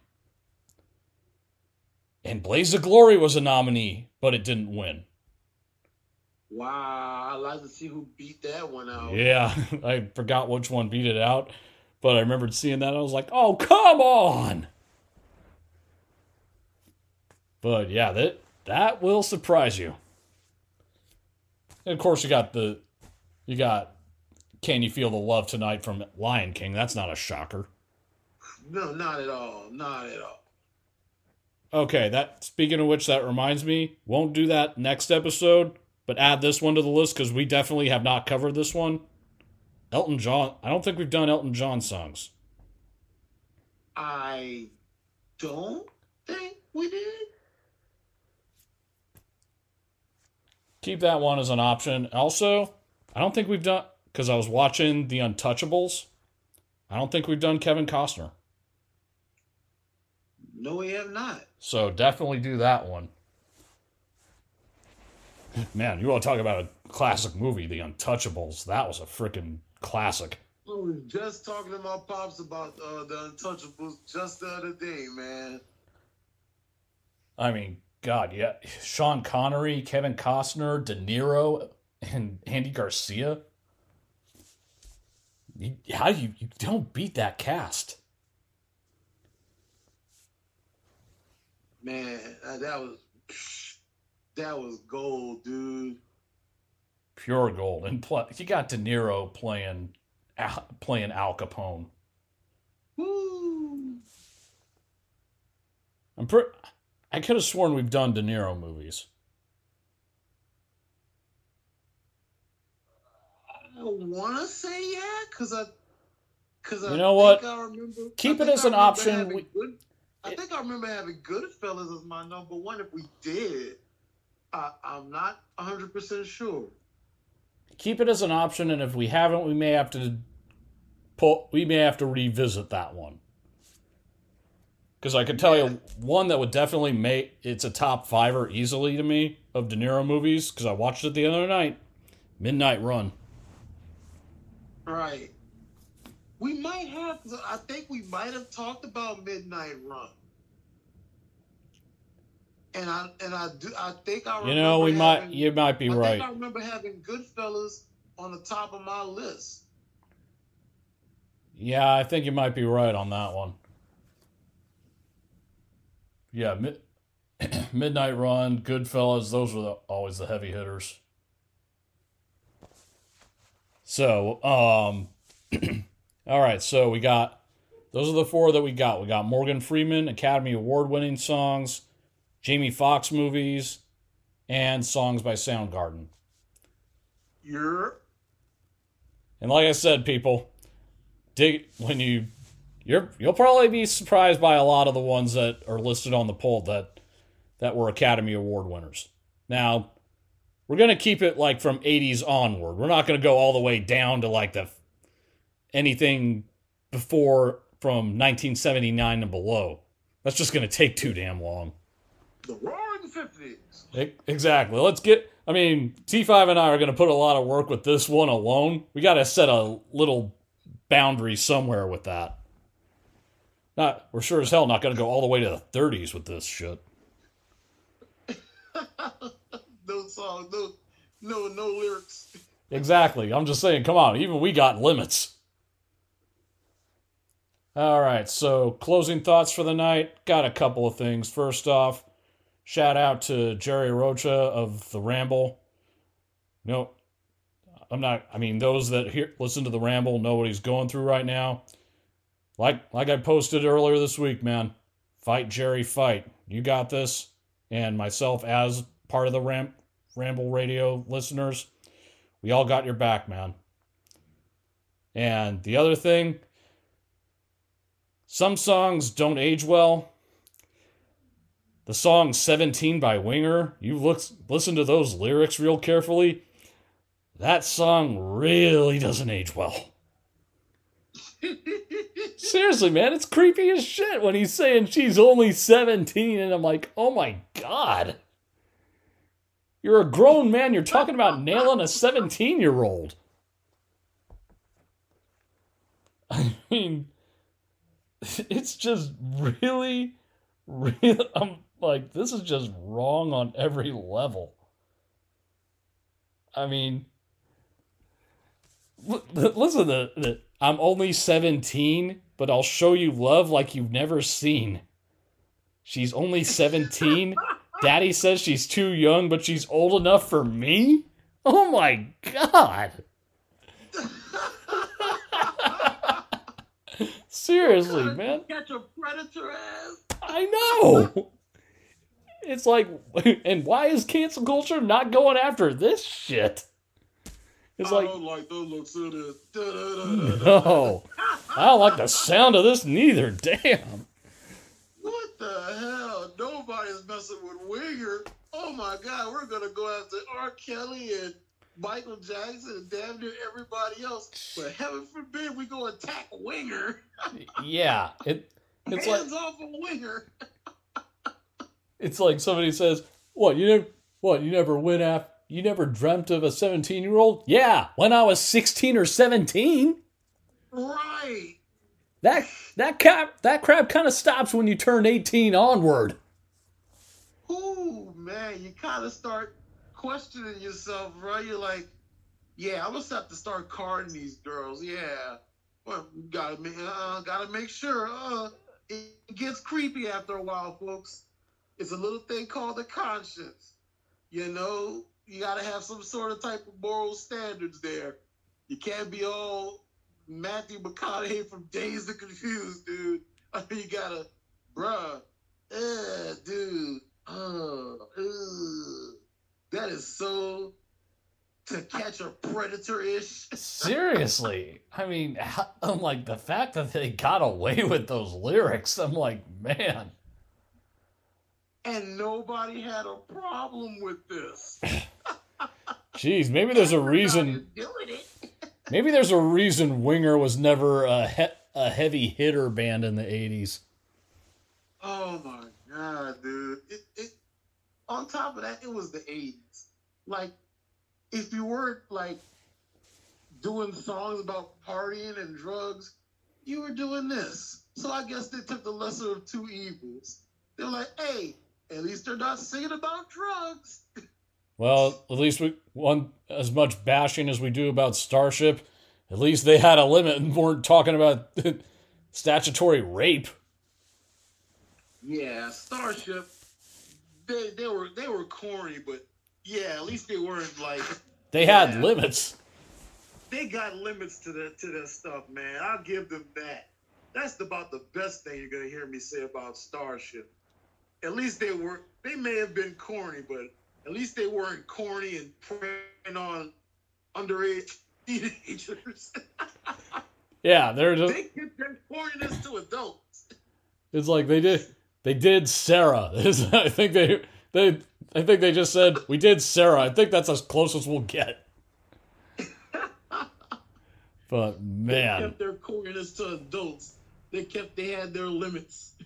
Yeah, but listening to that children. listening to that song, I was just like, this is so wrong. so those are my close. Nobody had a problem with this. That's that's how they rocked in the '80s. No one had a problem with this. Yeah, I'm like, oh god. Ugh. I don't have any other closing thoughts besides that because I'm not gonna. I don't think I could possibly top that 17 by Winger is creepy as fuck. Dude, I think you just wore me out. I didn't even say anything. That wasn't even my topic, and I think I'm, I'm tapped out. I got nothing. I can't even follow that up. I, Hell no. Uh, I think it's more of who would want to. brought that up, I was like, you know what? Damn. Yeah. Like the second that I read off the chorus of that song, we were just like, what in the absolute fuck? I'm like, man. Uh-uh, you gotta be kidding. I know I said this before already, but nobody had a problem with this. They were it was like what, did the guitar hypnotize the people or something? Damn. Cause Yeah, they were they were too busy singing along. Oh, this is catchy as hell. You do know what you're singing, right? Yeah, she's only 17. Like, you do know what they're singing about, right? Yeah, this is jam. it it's like or if some if the defense is, well what how's this different from Hot for Teacher? Oh please, who hasn't had at least one teacher in their in their adolescent life that they didn't crush on? Dude, everybody's had at least one hot teacher. It's like, if you you won one, you were blessed. come on, there, we were. It was our teen years. We were basically a testosterone time bomb. Of course, we're going to be thinking that crap. It's not like the mm. teacher is fantasies, fantasizing about the teen. Yeah, it's not like you were singing about the the the teacher fantasizing about the teenager, dude. It's not like the inverse, like like got it bad, got it bad, got it bad. I'm hot for my student. I was about to say that. It's hot for teacher, not hot for student. Gonna see you in detention. Like, no, uh-uh. Okay, I think you, Dude, dude. I- for me. Like, no way. Uh, it's not like that. It's hot for teacher. We've all had that one hot teacher. Come on. oh man, That, that's, that's reasonable. I think you found a way to de- how you followed up ripping on 17 by Winger is hot for student. No way. Oh, that's how you top that, man. Nobody, I'm not surprised Weird, Weird Al or, or somebody hasn't come out with that song yet. Oh God, give him give him five minutes. With all the weirdo teachers they have preying on students, I'm not surprised nobody has come out with a hot for students you know, speaking of which, I definitely think that's one we haven't done that we may have to do in the future. I don't think we've done Weird Al songs. Oh man, we so need to do Weird Al We song. okay, not next episode, but the one after. We need to make that one a must. I'm about to put. I'm about to write it down right now. Yeah, Weird triple Al. line that one. We gotta get that one in Hell yeah. because I'm not sure where I rank it, but I know one of my favorites. It's definitely a top fiver. Would have to be "Smells Like Nirvana." oh man. Now we're mumbling and we're playing, but I don't know what I'm singing. And dude, he had a Dick Van Patten in almost every video he did. You notice that? It, if you like in glimpses like he was in the Bedrock Anthem video. He's in the crowd at one point of uh, Smells Like Nirvana with a sandwich in his hand, and one of the people and the guy next to him just knocks the sandwich out. Wow. I need to go back and look. So yeah, we de- that one's a definite must. That's another. Man, thanks, thanks to Winger for reminding us to do, to do Weird Al. Knew they had to be good for something. It sure as hell wasn't their music. For creeping us, creeping us out, maybe. yeah, I hope it doesn't I ruin. was not, I was not expecting this this afternoon to be creeped out by a damn Winger song. Yeah, well, I hope for their sake this doesn't ruin their uh their solid uh county fair gig warming up for Foreigner. oh, man. Hey, hey, hey, hey. You leave Foreigner out of this. Oh, uh, Foreigner wait, wait, check didn't do anything to know about. wait, check that. them keep their County fair gig. Check that. Not their, it's their gig at the their gig at the Riverboat Hallelujah. check that. It's not check that. I I actually made a mistake. It's not Foreigner. It's Semisonic. oh man. It's a foreigner cover band. oh they're god. playing at the blue. They're playing at the Blue Note Casino. They're they're warming up for a cover band of Poison.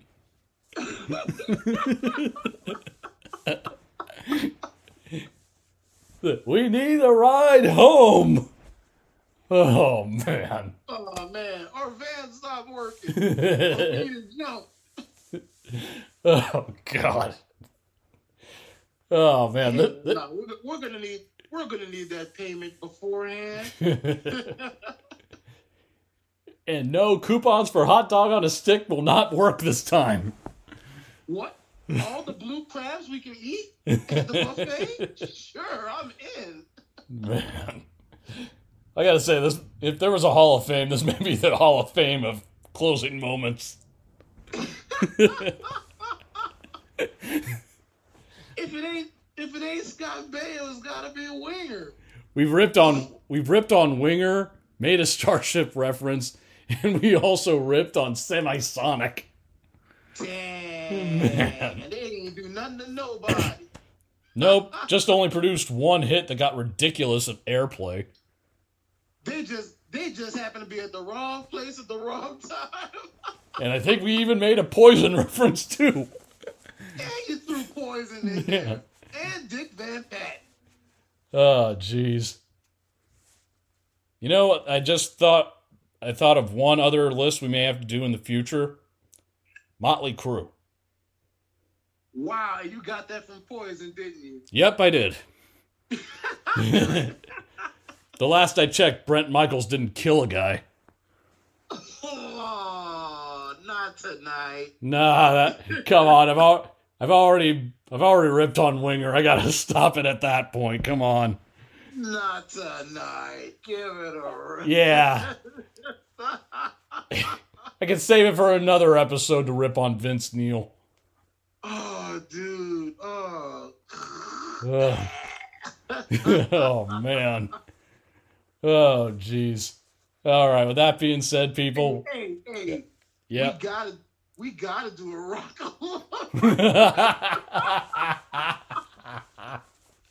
oh man. I'm gonna go back and look at all the girls they have for rock oh man. Oh jeez. oh my god, like he's like like I get to wear his bandana tonight. Oh man. Uh, th- this is what happens when there are no rules except anarchy rules, people. oh my god. I, and I apologize for all of the uh Bret Michael groupies that tried out for Rock of Love that are listening to the show. I'm sorry. I'm sorry. That show was wild. oh man. That show was so problematic. All these, oh man, you had young groupies, you had old groupies. Oh my god. Oh, oh, man. Oh, with that being said, people, we'll be back the next week. He's Travis Smith. I'm Sean Williams. This has been Variety Bites, and we out of here. Cheers. Cheers, groupies. You're still here? It's over. Go home.